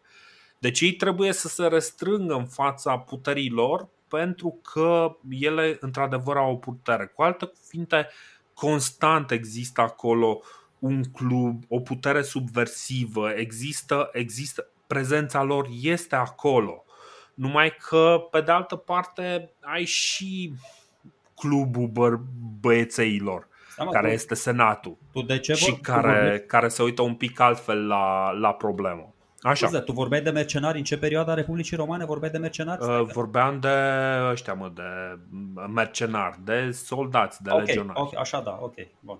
Așa. Uh, nici nu deci, cred că erau foarte plătiți la început, că se duceau din, uh, din patriotism până la reforma lui Marius. Nu erau plătiți inițial. Nu, nu, nu, nu, nu. vorbeam de Marcus Antonius. Mă. Ah, ok, scuze, da, păi de aia te-am întrebat, da, nu. A, așa, așa, așa. Da, n-aș vrea uh, să, să trecem mai departe, dincolo de subiectul ăsta, înainte să spui, Dorine, cum se numește atunci când o femeie devine liberă, ca să spun așa, dacă îi moare soțul sau tatăl. Moarte, cum se numește? Nu. Libertină. Cum se numește? aia, libertinele sunt sclave liberate. Văduvie, mă, nu? Emancipare. A, mă scuzi, nu știam că emanciparea moare, începe odată ce moare bărbatul. De acolo, dacă în momentul în care nu mai ai uh, superviziunea uh, Chestia asta pune feminismul într-o altă perspectivă. Da, uh, de glumesc. Deci, uh, treaba cu emanciparea, emanciparea se referă la faptul că ești de sub uh, de sub uh, influența sau de sub uh, ordinele unui, uh, unui bărbat, a unui tată uh-huh. sau a unui soț sau așa mai departe. Pra- practic și, și băieții care, cărora le murea tatăl se emancipau, nu? Exact. Corect. Ok, ok. Doar că emanciparea asta, vezi, poate fi înțeleasă diferit de mai multe femei. Adică unele înțeleg prin emancipare demnitate și libertate. Altele, mm. nu știu, aleg să vadă altcumva lucruri, dar o să ajungem acolo ca să da. nu... În, în, în, fine, în fine, ideea este că am făcut toată această paranteză pentru a pune un pic în context ce face Livia, pentru că mie mi se pare că Livia uh, nu, nu este prima, dar este prima cea mai puternică sau cea mai vizibilă. Păi fiind da. căsătorită cu, ce, cu primul dintre cetățeni, cu princepsul, e greu să nu fii vizibilă. Din normal că ești păi, prima. Dacă ești căsătorit cu primul, primul plus prima. Am putea, am putea să ne uităm la ei ca la un cuplu puternic. Mm, să-i acordăm merite și ei uh, pentru, uh, pentru ceea ce se întâmplă. Nu? Bun. Bă, am putea, am putea, dar... dar nu vom face pentru că suntem... Uh, o lăsăm pe Calina, o, o lăsăm pe Calina să o, să o facă și noi o să o contrazicem dacă putem. Ei doi proiectau o imagine perfectă, de ce nu? Era un fel de public relations, un fel de advertising, un fel de propagandă avant la letră. Era un fel de, uh, un fel de a fi a acestui cuplu Octavian cu Livia, care uh, voiau să, să inspire o modestie și să inspire o umilință, chiar un fel de uh, ceea ce spunea și Sergiu, pudiciția, pieta și așa mai departe. Um, acum, și Octavian, voi ați vorbit despre, despre lucrul ăsta, că și-a luat titlurile de Augustus, Princeps Civitas, Princeps Senatul, Senatus, Adică primul din, uh, din Civitas, primul din oraș și primul din Senat. pentru că el prefera să strângă puterea, dar să păstreze aparențele și el asta, asta făcea și mulți dintre împărații care i-au urmat nu au înțeles că de fapt uh, secretul succesului lui Augustus nu a fost uh, nici partea cu strângerea puterii, nici partea cu aparențele, ci toate uh, luate împreună. Deci el a reușit să facă lucrul ăsta și uh, se, se mândrea cumva, cumva uh, cea mai bună aparență pe care o putea proiecta el era că e ceva natural ca el și Livia să primească anumite onoruri, pentru că sunt prima familie, sunt atât de buni, sunt atât de modești, sunt atât de respectabili, încât e normal să-i respectăm, nu? Și eu mă amintesc, de exemplu, de o poveste de la Peleș, când ne-a povestit ghidul că um, regele Carol I mânca pe smeți noaptea și își cârpea singur ciorapii. Și uh, încerca să dea uh, impresia că uite-te ce om uh, modest și down to earth era Carol I și cam asta au încercat să proiecteze și Augustii în jur. Nu știm. Bă, tu zici o chestie foarte tare aici, dar uh, îți spun de ce s-a întâmplat așa. Toți ceilalți împărați nu aveau uh, vie în fața ochilor asasinarea lui Cezar, care a fost primul care a încercat să strângă în mâinile lui toate titulaturile posibile și imposibile. Octavian a văzut ce se întâmplă când face asta brusc. Ceilalți au uitat. Ceilalți n-au trăit pe vremea lui Cezar și a lui Octavian și au zis, bă, adică una e când ai uh, exemplu personal, când vezi că ți se întâmplă ție un lucru și alta e când auzi doar din amintiri și bă, lasă că n-are cum, a trecut prea mult timp, nu o să repet și eu greșeala respectivă. Corect, da, sunt de acord aici. Dar, uh, apropo, deci Livia uh, e o tipă, cum să zic, uh, o tipă care nu face multe lucruri, ci se vorbește foarte mult despre lucrurile pe care le-ar face. Eu asta am observat, adică am citit un pic pe la toți ăștia, lumea doar o amintește, nu spune că ar face nimic, spune doar că se zice că a făcut, se umblă vorba în târg, că e de acuzată de nu știu cine, dar ea concret, așa, la, la vedere, nu face nimic. Exact ca Octavian, că nici Octavian n-a făcut prea multe la vedere, ci le-a făcut pe toate um, și eficient, dar a reușit să le facă păstrând în același timp aparențele ca și cum Republica Romană încă există, ca și cum lucrurile sunt exact la fel. Și Livia a reușit să facă același lucru. Asta e o greșeală și continuăm să, să repetăm și să rostogolim greșeala asta. Nu, Octavian nu face nimic, e foarte bine cum ai spus. Haide să, să, să transmitem ideea asta mai departe haideți să o spunem cu voce tare și pe mai multe voci, uh, chiar și în sistemele autoritariste, uh, un singur om nu poate să facă totul. Deci uh, puterea trebuie împărțită și cu cât o împarți mai bine și mai vretnic și mai, mai inteligent, mai eficient, cu atât e mai bine. Deci Octavian, hai să nu mai da, mai nervează chestia asta cu liderul absolut. Liderul absolut este o utopie din toate punctele de vedere posibile.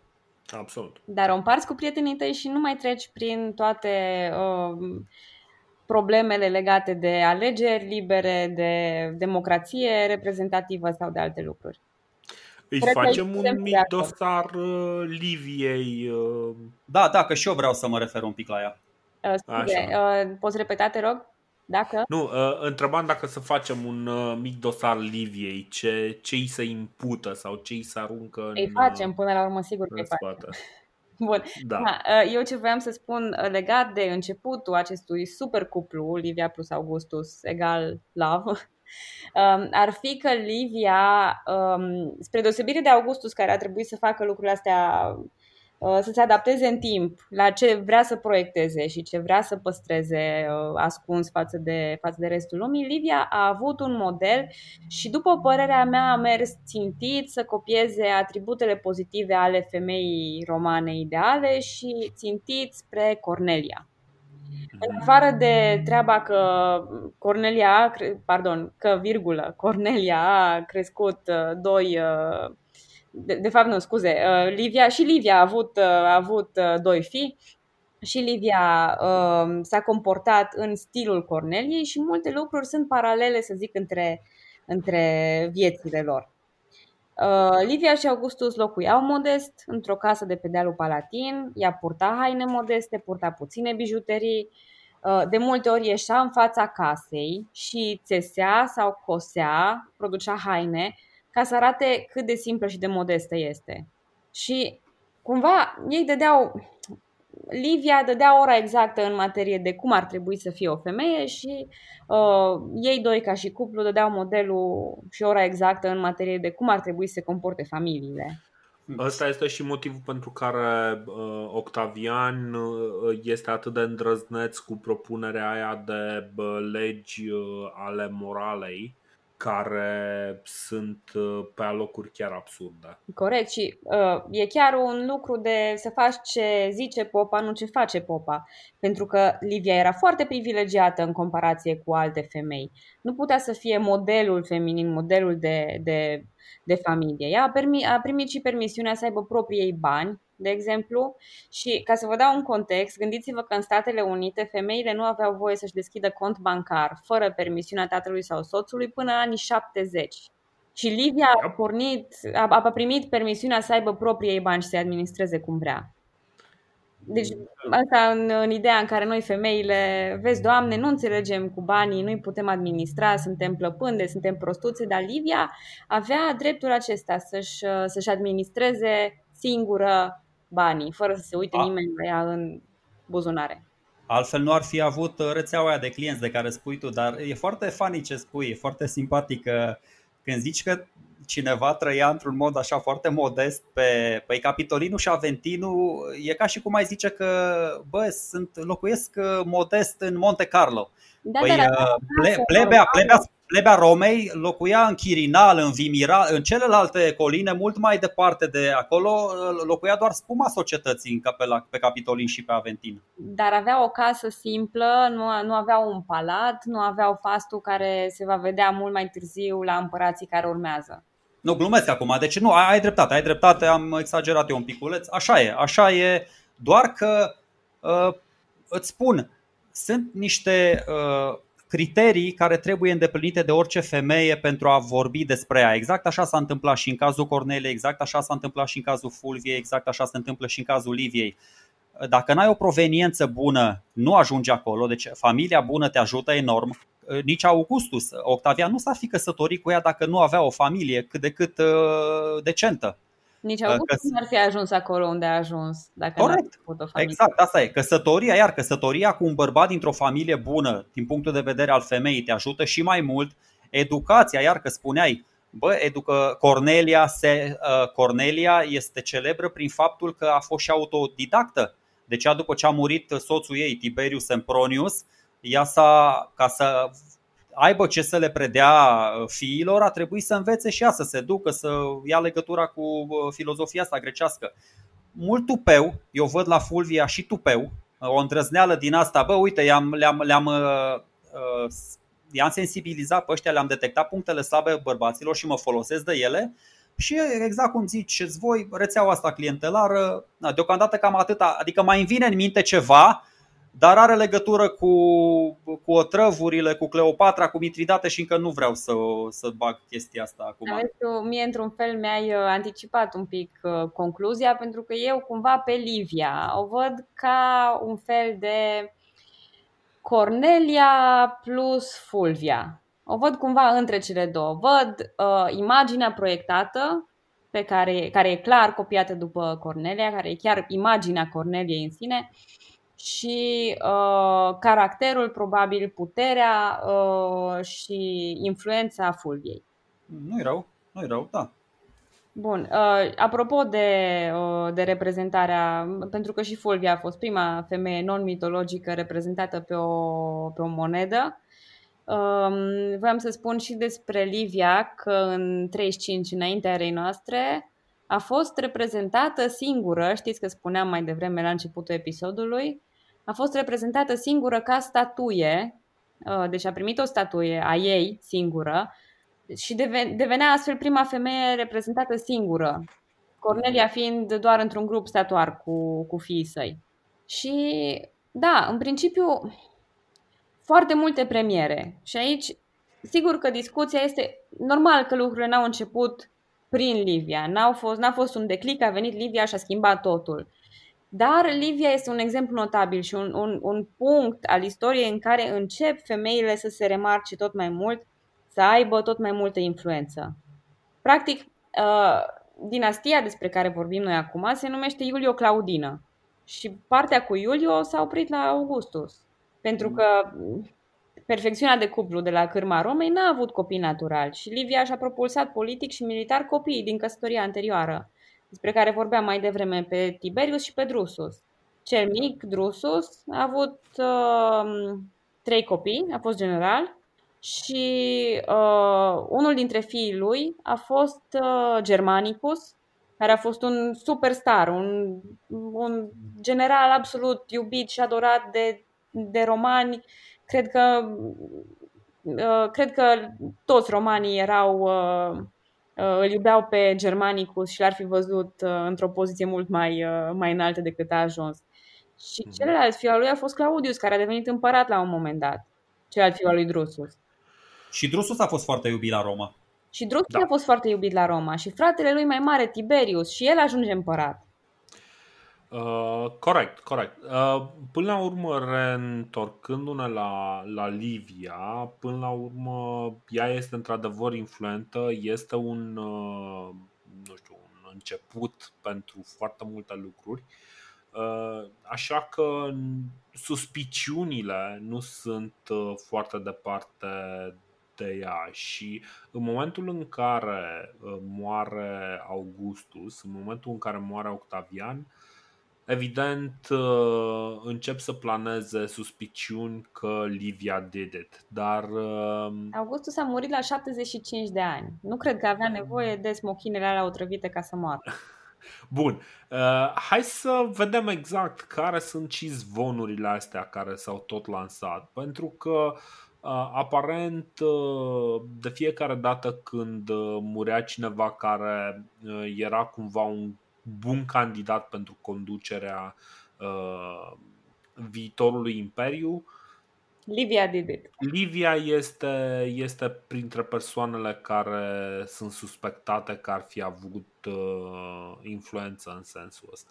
Și poți să ne zici un pic despre chestia asta? Da, deci uh, acum gurile rele, și prin gurile rele vreau să zic Tacit și Cassius Dio, uh, spun că Livia s-a îngrijit de moartea potențialilor rivali la succesiune.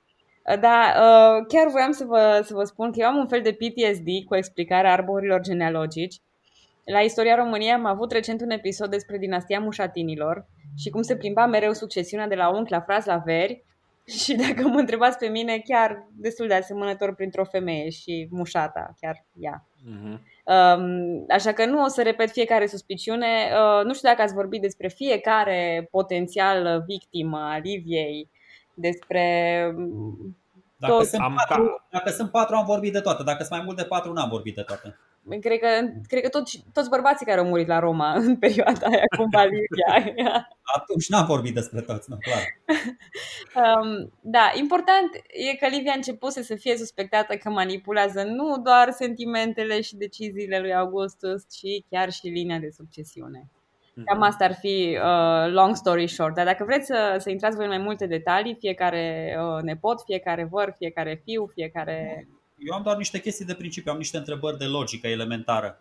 Ai spus tu că bă, putea să îl otrăvească pe Augustus oricând și de fapt pe oricare dintre pretendenți, de ce a așteptat până atunci, până la o vârstă așa de înaintată, la la la la la la. Ok, pare logică, dar pe de altă parte poate nu a avut posibilitatea să-i otrăvească când și-ar fi vrut. Poate, bă, poate aparențele alea pe care le vedeam noi nu erau chiar așa. O, uite, cea mai, cea mai logică întrebare la care m-am gândit dacă avea atâta putere și influență pe lângă soțul ei, pe lângă, pe lângă Augustus, bă, păi nu putea să-l convingă pe ăsta că fiii ei natural sunt cei mai buni, adică Tiberiu și Drusus sunt cei mai buni pentru a fi numiți urmași? De ce a trebuit, de ce a trebuit, de ce a trebuit Octavian să caute pe toți să-i adopte, inclusiv la Agripa Postumus s-a ajuns uh, și ăsta intră în discuție la un moment dat uh, și i-au lăsat pe ăștia la final. De ce dacă se înțelegeau așa bine și avea atâta influență asupra lui? Pot să-ți răspund eu la chestia asta. În primul rând că pe Drusus l-a avut întotdeauna în, uh, în ochi și și-ar fi dorit să-l aibă pe Drusus uh, urmași. Apoi, uh, de ce a avut tot lanțul ăsta de... În primul rând că Tiberius clar a fost, a fost foarte un tip foarte, nu știu cum să zic, capabil, foarte profesionist în ceea ce făcea, dar nu prea l-avea la inimă, nu prea se înțelegea la nivel personal cu, cu Octavian.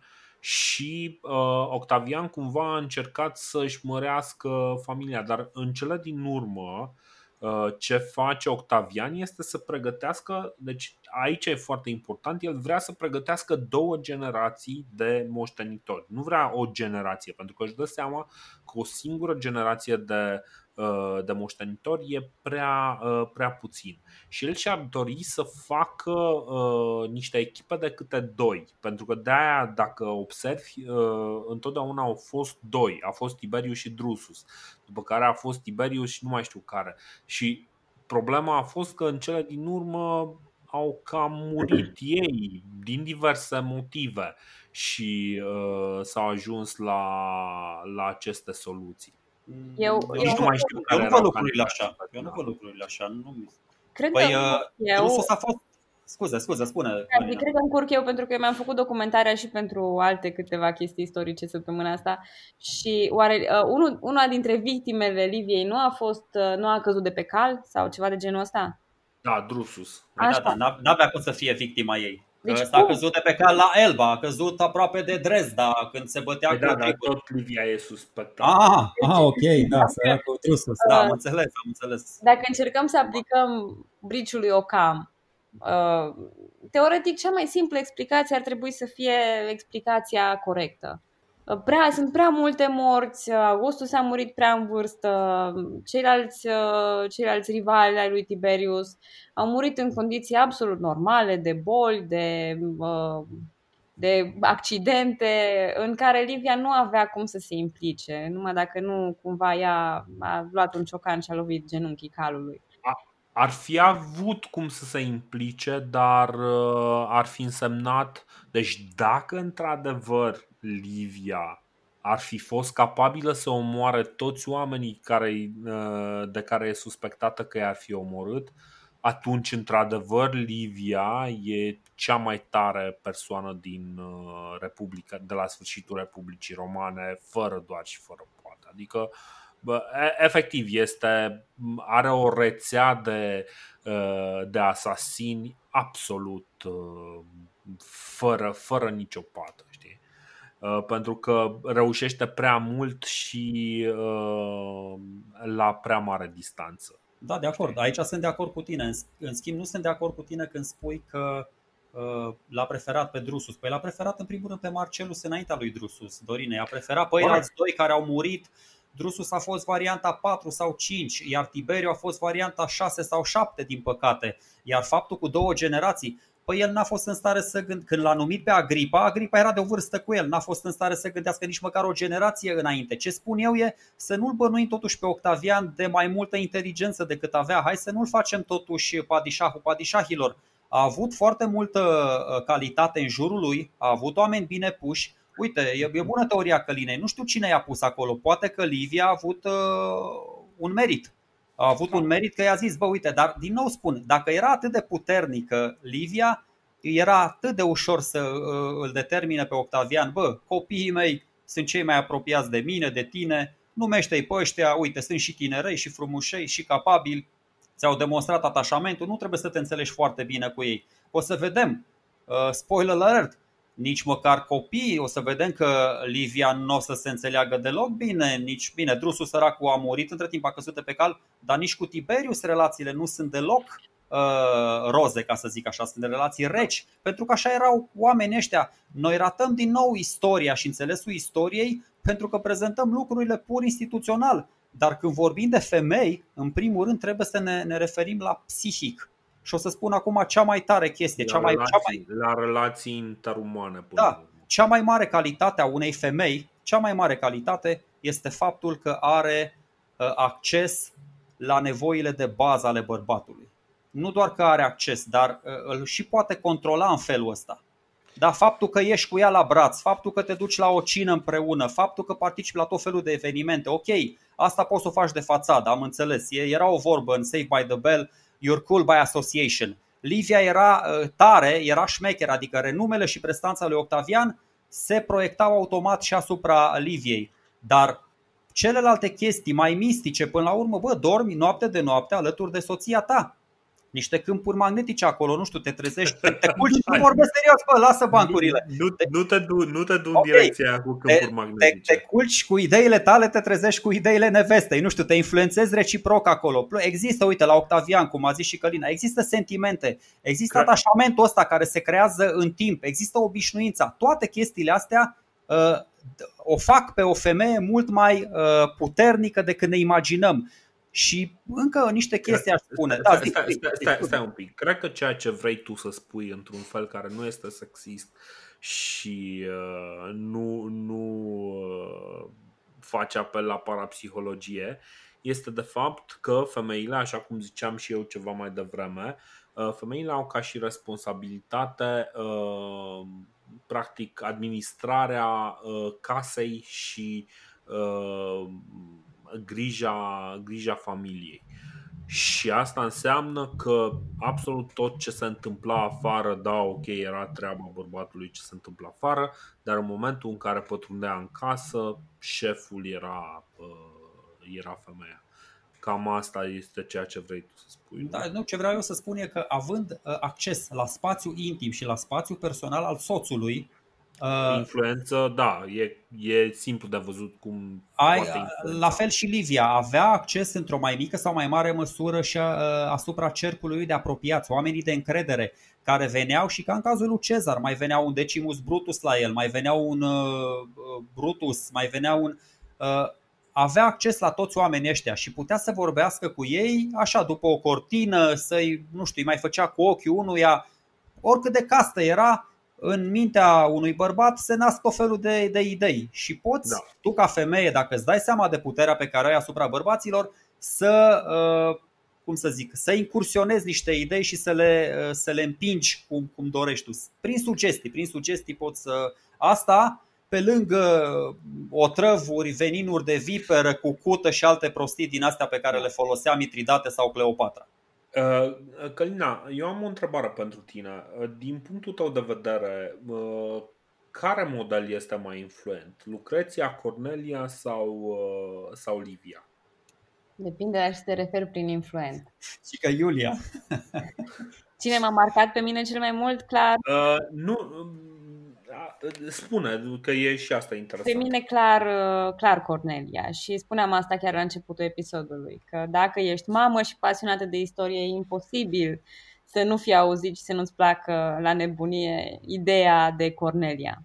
Uh-huh. Bă, și mie îmi place de Cornelia cel mai mult, într-adevăr, așa e. Are, e, e pe, pusă pe cel mai înalt piedestal, să zic așa. Nici cei care o dușmăneau, nici cei care îi urau din toți rărunchii, toți nobili aia care aveau 15 dinți, 3 danturi împotriva fraților Grahi, bă, nici ăia nu îndrăzneau să vorbească uh, uh, rele despre Cornelia. Chiar îi spuneau ei, bă, ai grijă că uite, frații tăi sau cam uh, fiii tăi sau cam abătut de la calea cea dreaptă, dar chiar și în scrisorile celelalte ale uh, și al lui Cicero și așa, e tratată foarte, foarte onorabil, foarte, foarte onorabil.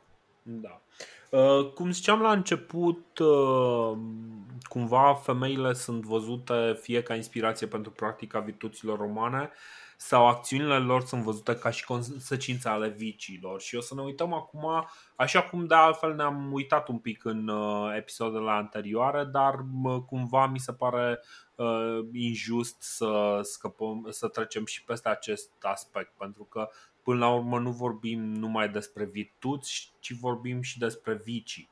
Și, Eu uh... să trecem la partea cu vicile și la femeile mai Așa. simple sau la femeile din, uh, din condiții mai care n-au avut atât noroc ca Livia, aș uh-huh. vrea să fac o mică încheiere legată de Livia, dacă se poate, și anume, sigur, sigur, sigur. fără să trec, în, fără să trec de, uh, de zona de domnie a lui uh, Augustus prea mult, Uh, în testamentul lui, ea a fost numită, um, a fost adoptată în familia Iulilor și a primit numele de Iulia Augusta, dar nu se va ține minte în istorie lucrul ăsta. Ea va fi ținută minte sub numele de Livia, pentru că sunt deja destul de multe Iulii. Uh, Livia Drusila mai ales. Exact. Uh, aceasta i-a primit ei să păstreze prestigiu și o parte din puterea pe care o avea Bineînțeles că nici ea nu mai era chiar în floarea vârstei, dar încă o țineau puterile și va mai fi prezentă, va mai încurca câteva ițe și de aici încolo. Și sper că voi doi, că sunt cu ochii pe voi, sunt cu urechile pe voi de fapt, nu veți uita de ea în episoadele care urmează și că dacă am adus telenovela în podcastul de istorie, veți continua să vorbiți și despre uh, Livia și despre intrigile femeilor din, uh, din apropierea împăratului de acum încolo. No, no, ne place să omorâm uh, câte un personaj la final de episod și probabil o să profităm de chestia asta când, când e rândul Liviei. Și suntem și specialiști în telenovele. Bine, alea sunt mai persane, așa, mai cu mitridate, dar avem trei episoade de telenovele persane. Așa, așa, așa, da. Uh, bun, acum, cum ziceam, ne-am uitat la virtuți și, uh, sincer, eu nu sunt foarte convins, uh, pentru că mi se pare că totul e propagandă sau, sau un pic de înapoiere din punct de vedere social. Hai să ne uităm un pic la ce se întâmplă în, în rest, pentru că Așa cum spuneai tu, ai folosit un cuvânt foarte mișto, emancipare. Spre sfârșitul Republicii Romane, femeile sunt mult, mult mai emancipate și uh, vreau să mai pun în uh, vedere un aspect și știu că deja ne lungim, dar uh, merită uh, punctat lucrul ăsta. Republica Romană are un. Uh, uh, prezintă un aspect foarte interesant. Uh, dacă mai ținem minte când era vorba de războiul punic, uh, atunci mai ales Sergiu insista pe Uh, fantastica capacitate de regenerare din punct de vedere uman a uh, romanilor. Și anume că făceau copii în prostie. Asta nu este o chestie care e specifică numai romanilor, este o chestie care este specifică tuturor uh, societăților din antichitate. Ce se întâmplă însă la sfârșitul Republicii Romane este o mișcare inversă.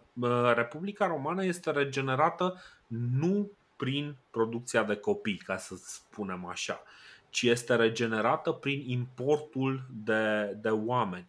De fapt, uh, uh, natalitatea Republicii Romane uh, târzii este inexplicabil de mică comparat cu orice altă societate din aceeași epocă, de la același nivel cu Republica Romană. Natalitatea Republicii Romane în anul 1 uh, este similară cu natalitatea uh, lumii occidentale. Mai ales în cazul aristocrației. Aristocrația făcea mai ales puțin copii.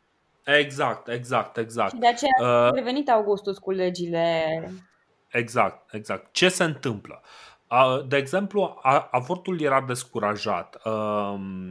Um, cumva avortul era văzut ca o trecere, ca o încălcare a preemțiunii uh, pe care dreptului de a decide a tatălui. Știi? Ceva de genul tatăl trebuie să decidă dacă copilul ăla va exista sau nu. Și avortul e nu neapărat interzis, dar nu este, este cumva descurajat.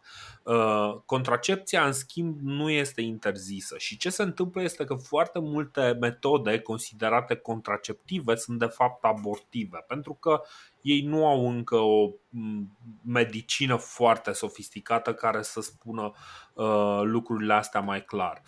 Uh, cu alte cuvinte, ce se întâmplă în Republica Romană? Foarte multă contracepție, foarte multe avorturi. Și uh, asta pentru a permite o societate uh, urbană, practic o, să zicem așa, un comportament urban mult diferit de ceea ce se întâmpla în restul lumii.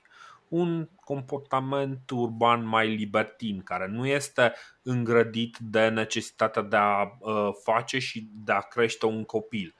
Uh, și uh, femeile foarte des ajung să, uh, să avorteze, evident sacrificând, atacându-și și șansele de a avea copii pe termen lung și tot așa. Adică e, e o poveste foarte lungă pe care nici nu am capacitatea de a o aduce uh, corect până la capăt. Dar ca și idee, Uh, legile lui Augustus încearcă să repare fix acest aspect, pentru că el se uită în jur și vede pe toți că fac copii, numai romanii nu.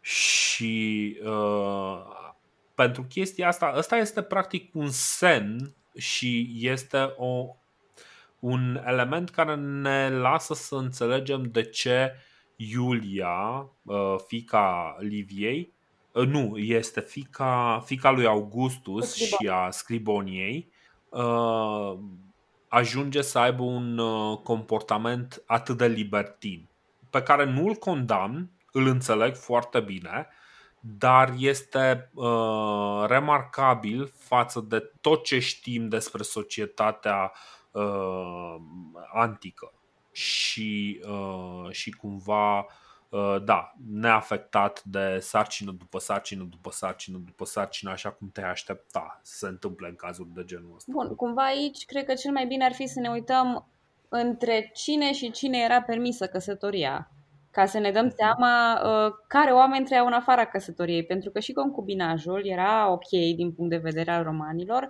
și se practica mai ales în cazul în care căsătoria dintre cei doi era interzisă. Uh-huh. Și uh, tocmai cuvântul ce l-ai rostit tu mai devreme, libertină, ați spus că Iulia era mai libertină. Uh-huh. Însuși cuvântul de libertină vine de la o sclavă eliberată.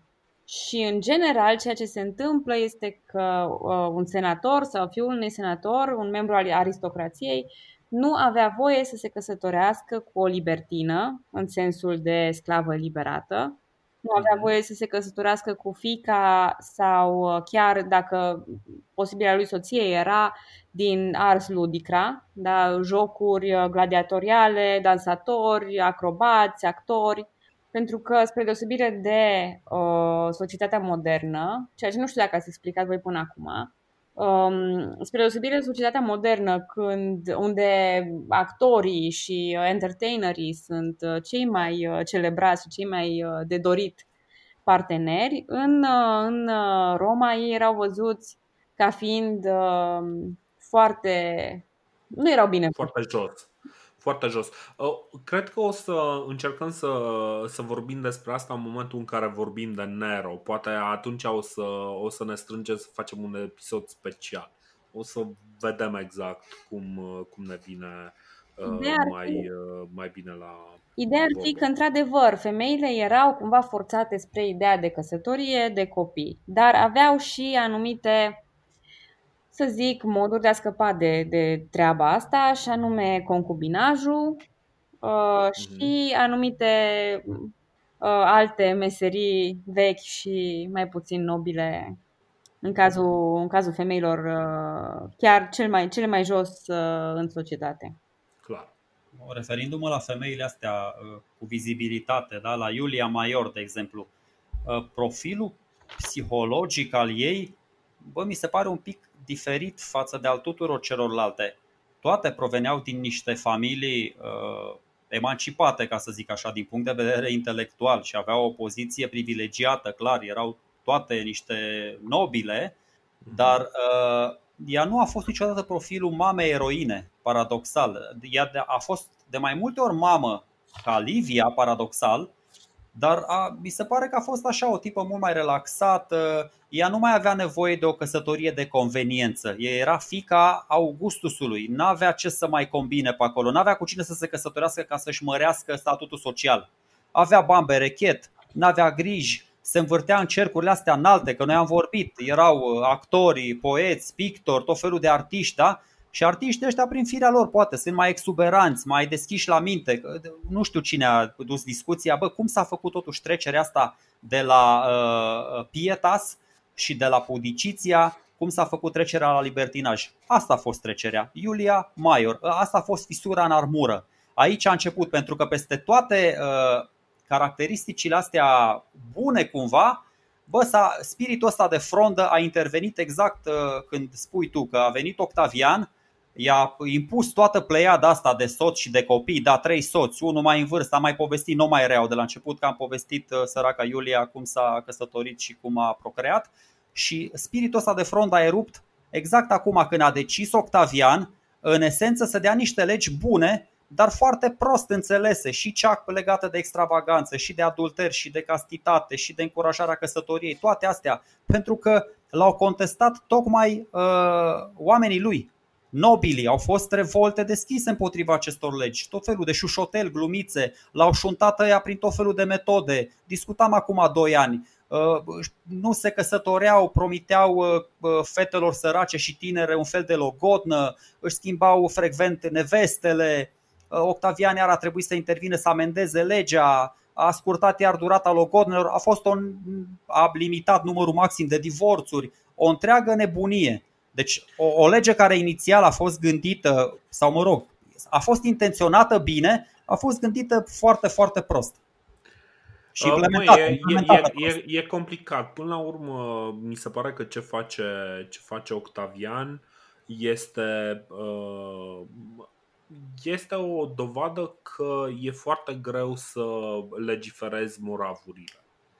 Foarte greu să uh, legiferezi moravurile și uh, poate să ducă la lucruri regretabile, așa cum o să vedem uh, nu doar în Republica Romană, așa cum o să vedem și în Republica Socialistă România mai târziu. Lucrurile nu stau chiar atât de, Uh, grozav în momentul în care uh, tu te apuci să legiferezi moravurile. Apropo, tu știi că adulterul era, era pedepsibil prin lege, nu? Da, uh, era chiar cu moartea. In our lifetime, cum ah, ah, ok, ah, ok, scuze, da. Uh, uh, la noi. La noi, Bun. ok. Uh, ok, deci uh, despre Iulia uh, și, și Iulia Maior și Iulia Minor am vorbit, mai ales că am vorbit și despre Ovidiu eu cred că tot sporul ăsta natural pe care l-ai remarcat tu, Dorine, vine din faptul că ăștia au încetat să se bată între ei. Putea uh, Octavian să nu dea nicio lege. Octavian mai mult a, a stârnit, a, i-a întărâtat pe ăștia, i-a enervat, n-a făcut nimic, deci a făcut numai tâmpenii. Legea Oricum, asta a fost legea, o prostie, legea, dacă da, le, legea asta este o prostie și uh, Marea, ă, deci, până la urmă, legea oricum nu prea putea să o impună altcuiva decât uh, unei pături foarte subțiri, care era uh, aristocrația romană. Și s-a făcut uh, de râs. S-a făcut de râs Octavian pentru că tocmai da, fică e... s-a a încălcat legea și da. P- până la urmă este marele eșec al lui, uh, al lui uh, Octavian. Uh, Călina, cum ți se pare problema Iulia. Iulia și problema ei, da.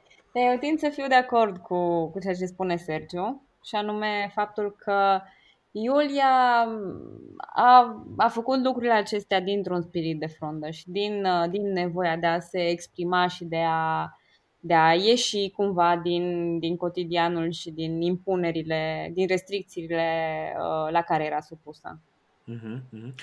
Deci, ce mi se pare mie remarcabil aici este că uh, Uh, este printre primele persoane care scapă cu adevărat din, uh, din cleștele um, organizării familiei uh, romane în mod normal. Pentru că chiar și, chiar și copiii, cum, cum a fost de exemplu Cornelius Sula, Cornelius Sula care era un tip reprobabil, dar pe care armata l-a făcut ce l-a făcut.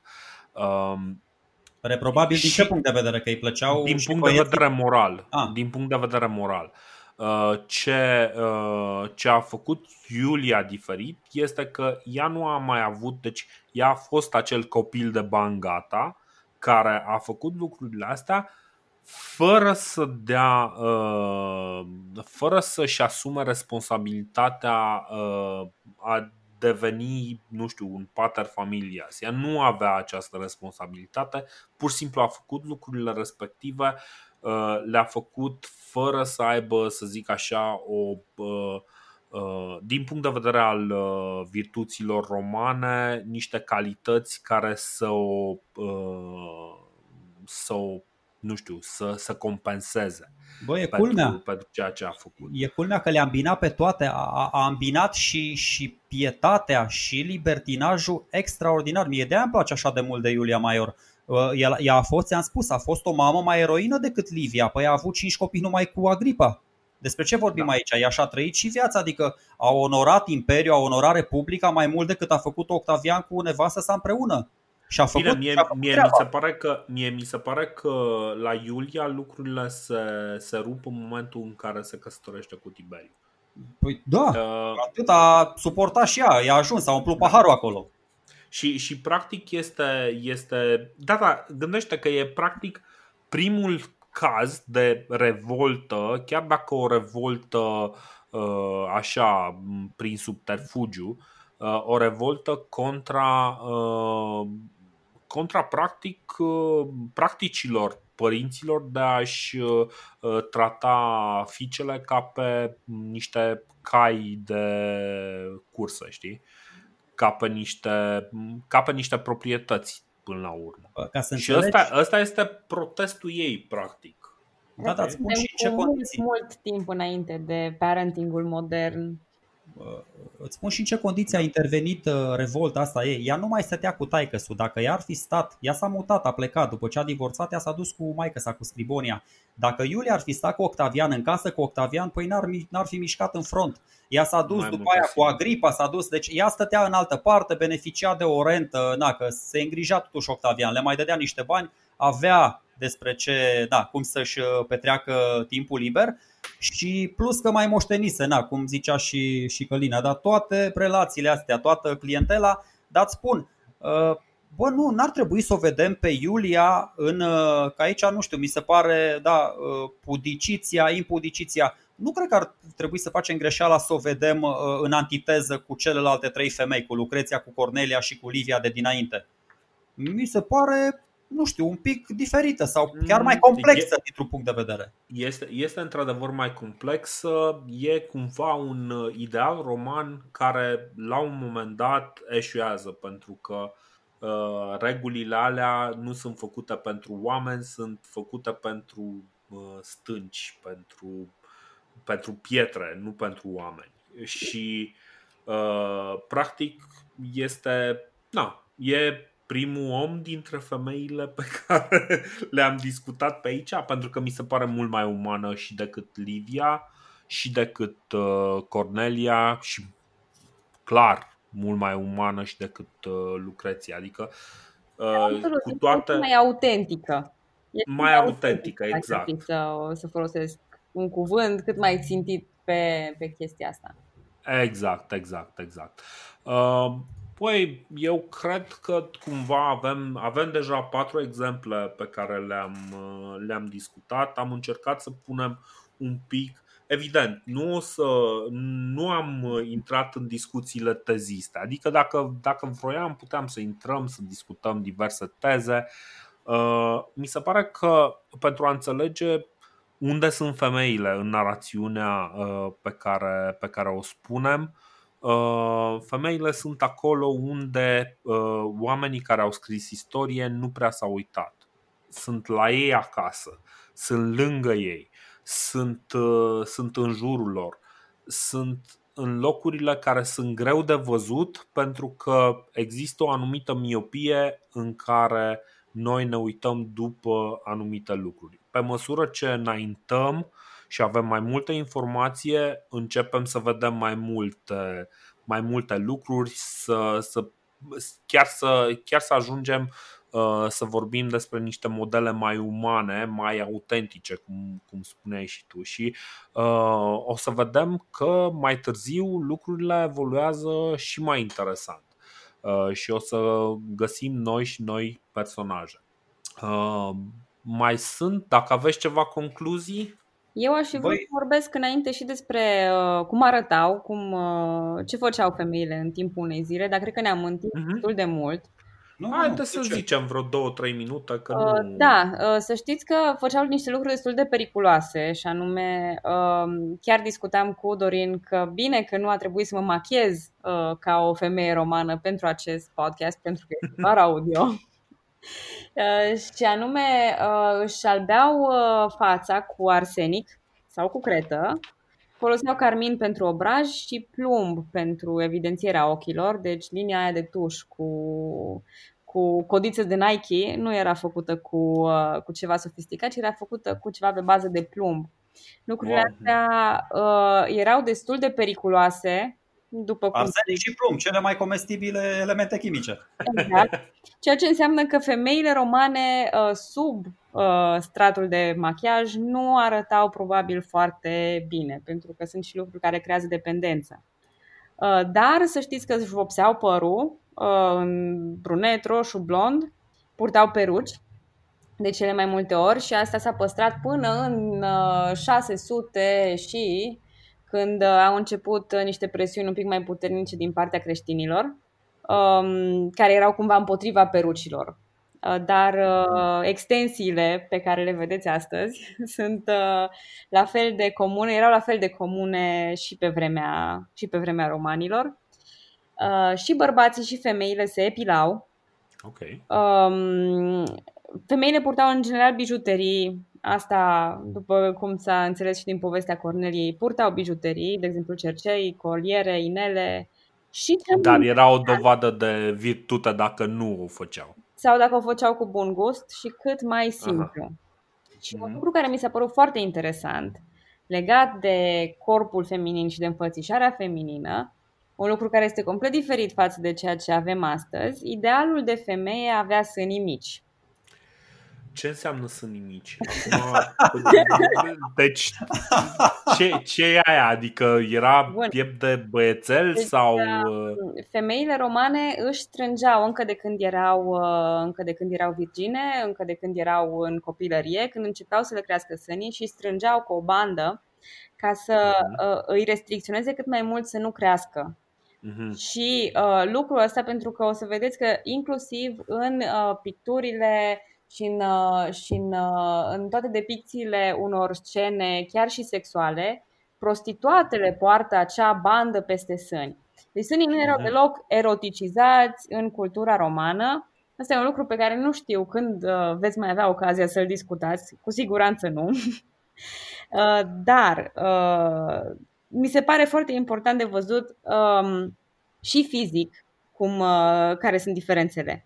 Pentru că, sigur, noi putem să vorbim la nesfârșit despre diferențele politice între o societate noastră și societatea lor, dar uh, mi se pare că trebuie să vorbim și fizic și uh, lucrul ăsta, uh, să știți că nu de la romani îl avem. Deci uh, îl avem din, uh, din zona creștină în care se punea accent pe o pudiciție chiar mai mare decât, uh, decât cea descrisă de Sergio.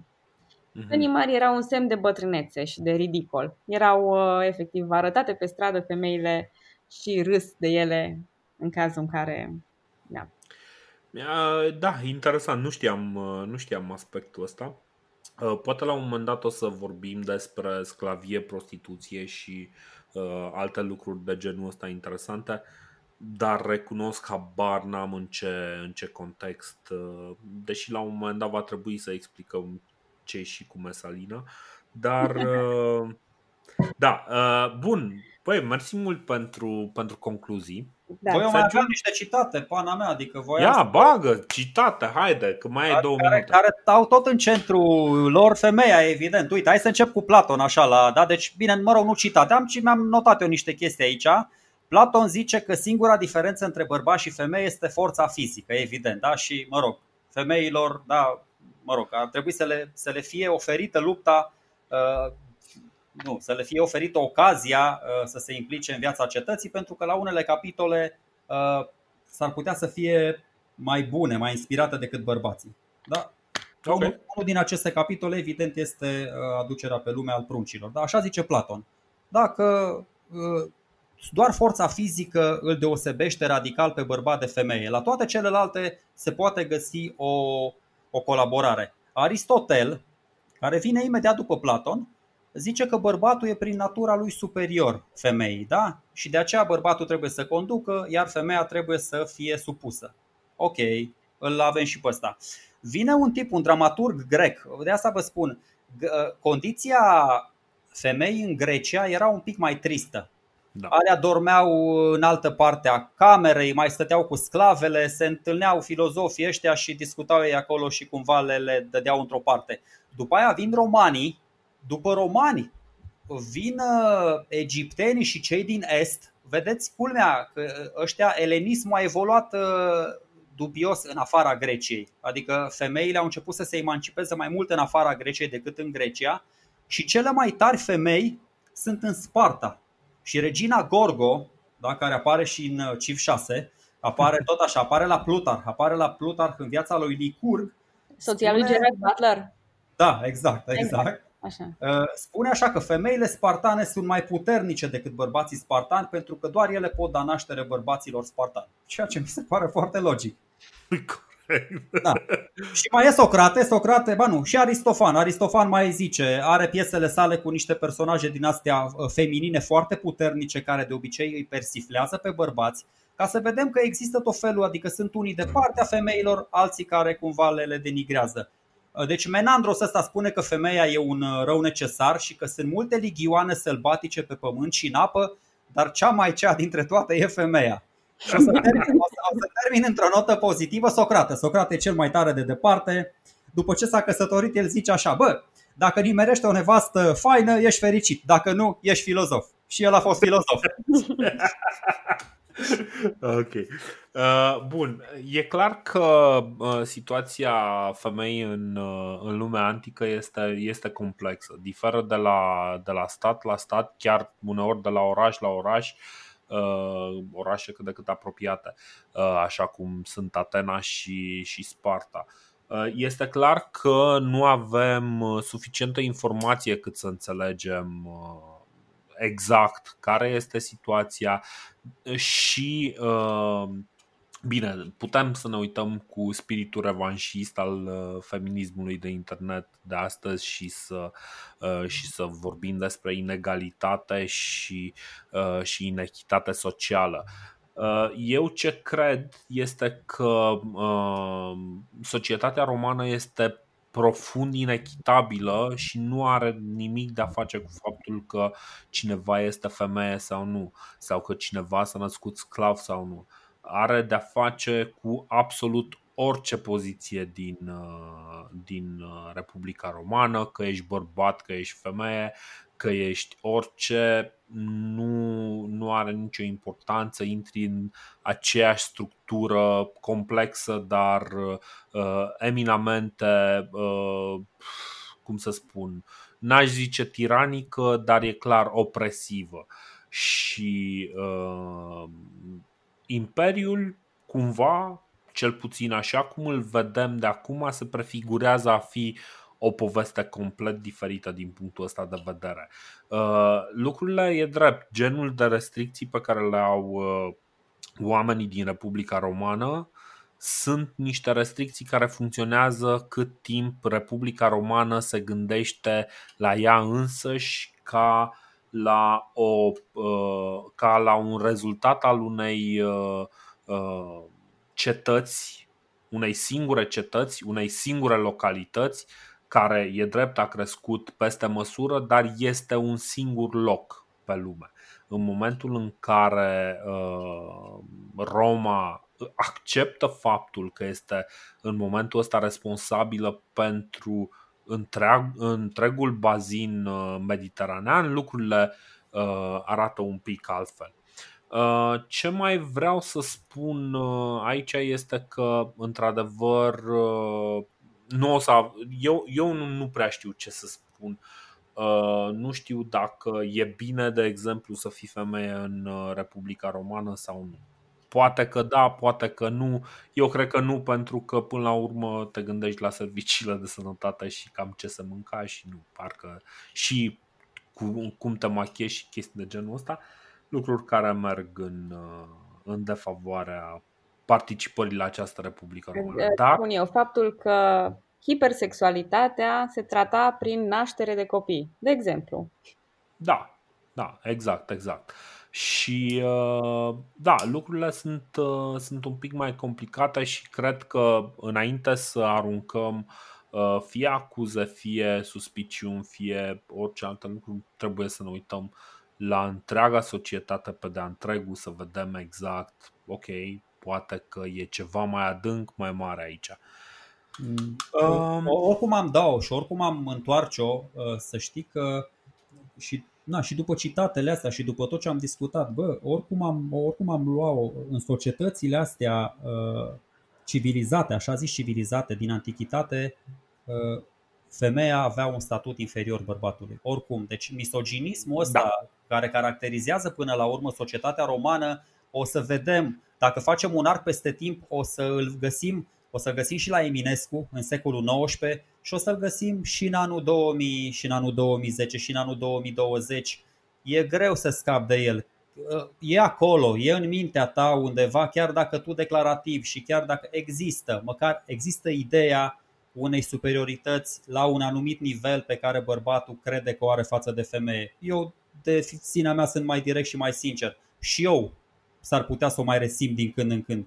Nu este deloc un lucru nobil, uh, dar există, uite, și Eminescu, da, cu Dalila, cu părul, cu, adică simțim uneori, uneori nevoia, poate uh, din niște cauze personale, să judecăm, să generalizăm.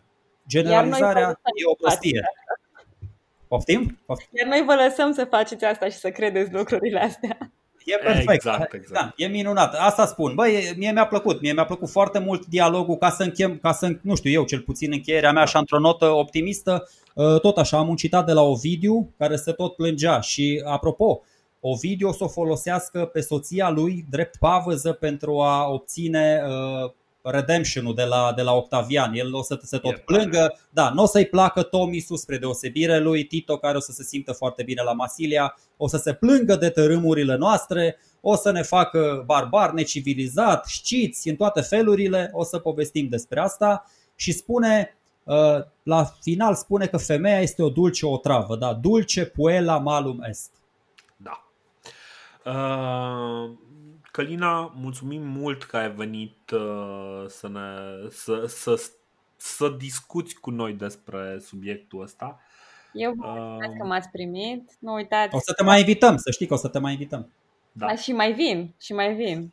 Uh, nu uitați că săptămâna aceasta, cel mai probabil, săptămâna viitoare, se va, va apărea un episod nou și din istoria României și sper că veți fi și voi cu urechile lipite de de telefon sau de, uh, de internet unde le ascultați și uh, vă aștept uh, și pe voi la o poveste despre Mircea cel bătrân. Eu sunt un pic și Marele Dau. Este, sunt un pic, am trecut de, de partea cu femeile influente în, în Roma și uh, aștept, uh, aștept și feedback-ul vostru, aștept să văd dacă oamenilor le-a plăcut acest episod. Sper că nu v-am, sper că n-am vorbit prea mult, că ăsta ar fi uh, stereotipul de, de regulă cu femeile și uh, nu mai de e, e în regulă, e în regulă, credem. Uh, eu mai am câteva lucruri de zis. Uh, Sergiu, dacă mai ai tu? Nu, bă, eu vreau să, vreau să spun că îmi place foarte mult stilul ăsta hazliu și colocvial al Călinei de a identifica personajele astea istorice. Eu mai vorbesc cu ea și, bă, mai zicem un Fane Babane, un Mateiaș Corvinaș, adică uh, e prima oară când aud referințele astea la, la Octavian și la Marcus Antonius, gen uh, Tony și Tavi, știi?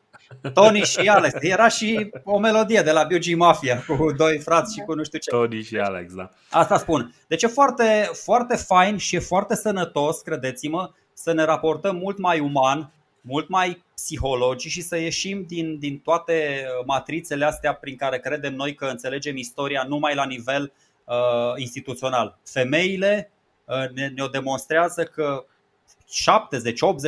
70-80% din istorie s-a scris în spatele ușilor închise și cu jocuri Correct. de culise și jocuri de palat și așa mai departe.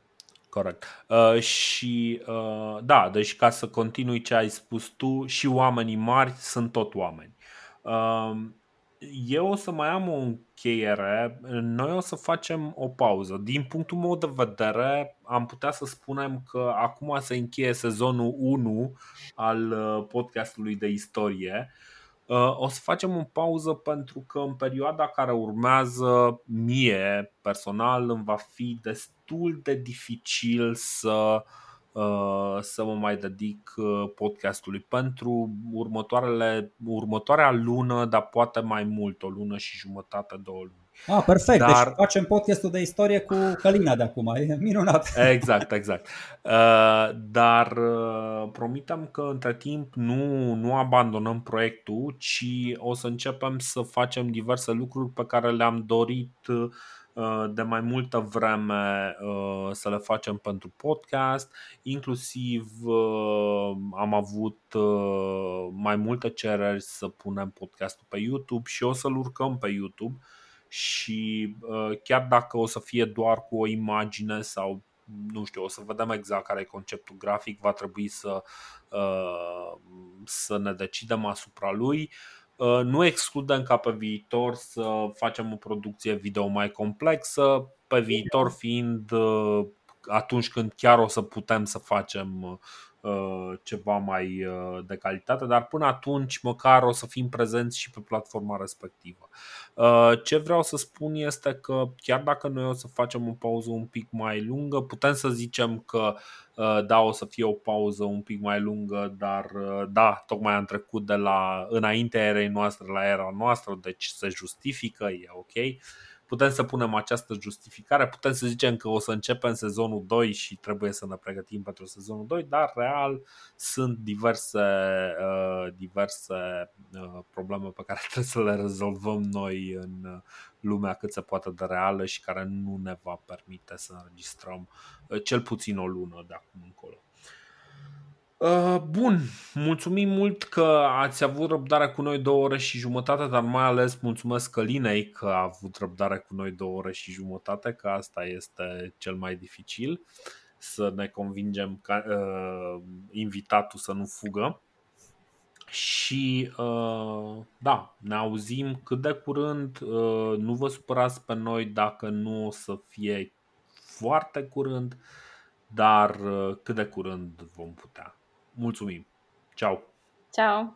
Salutare!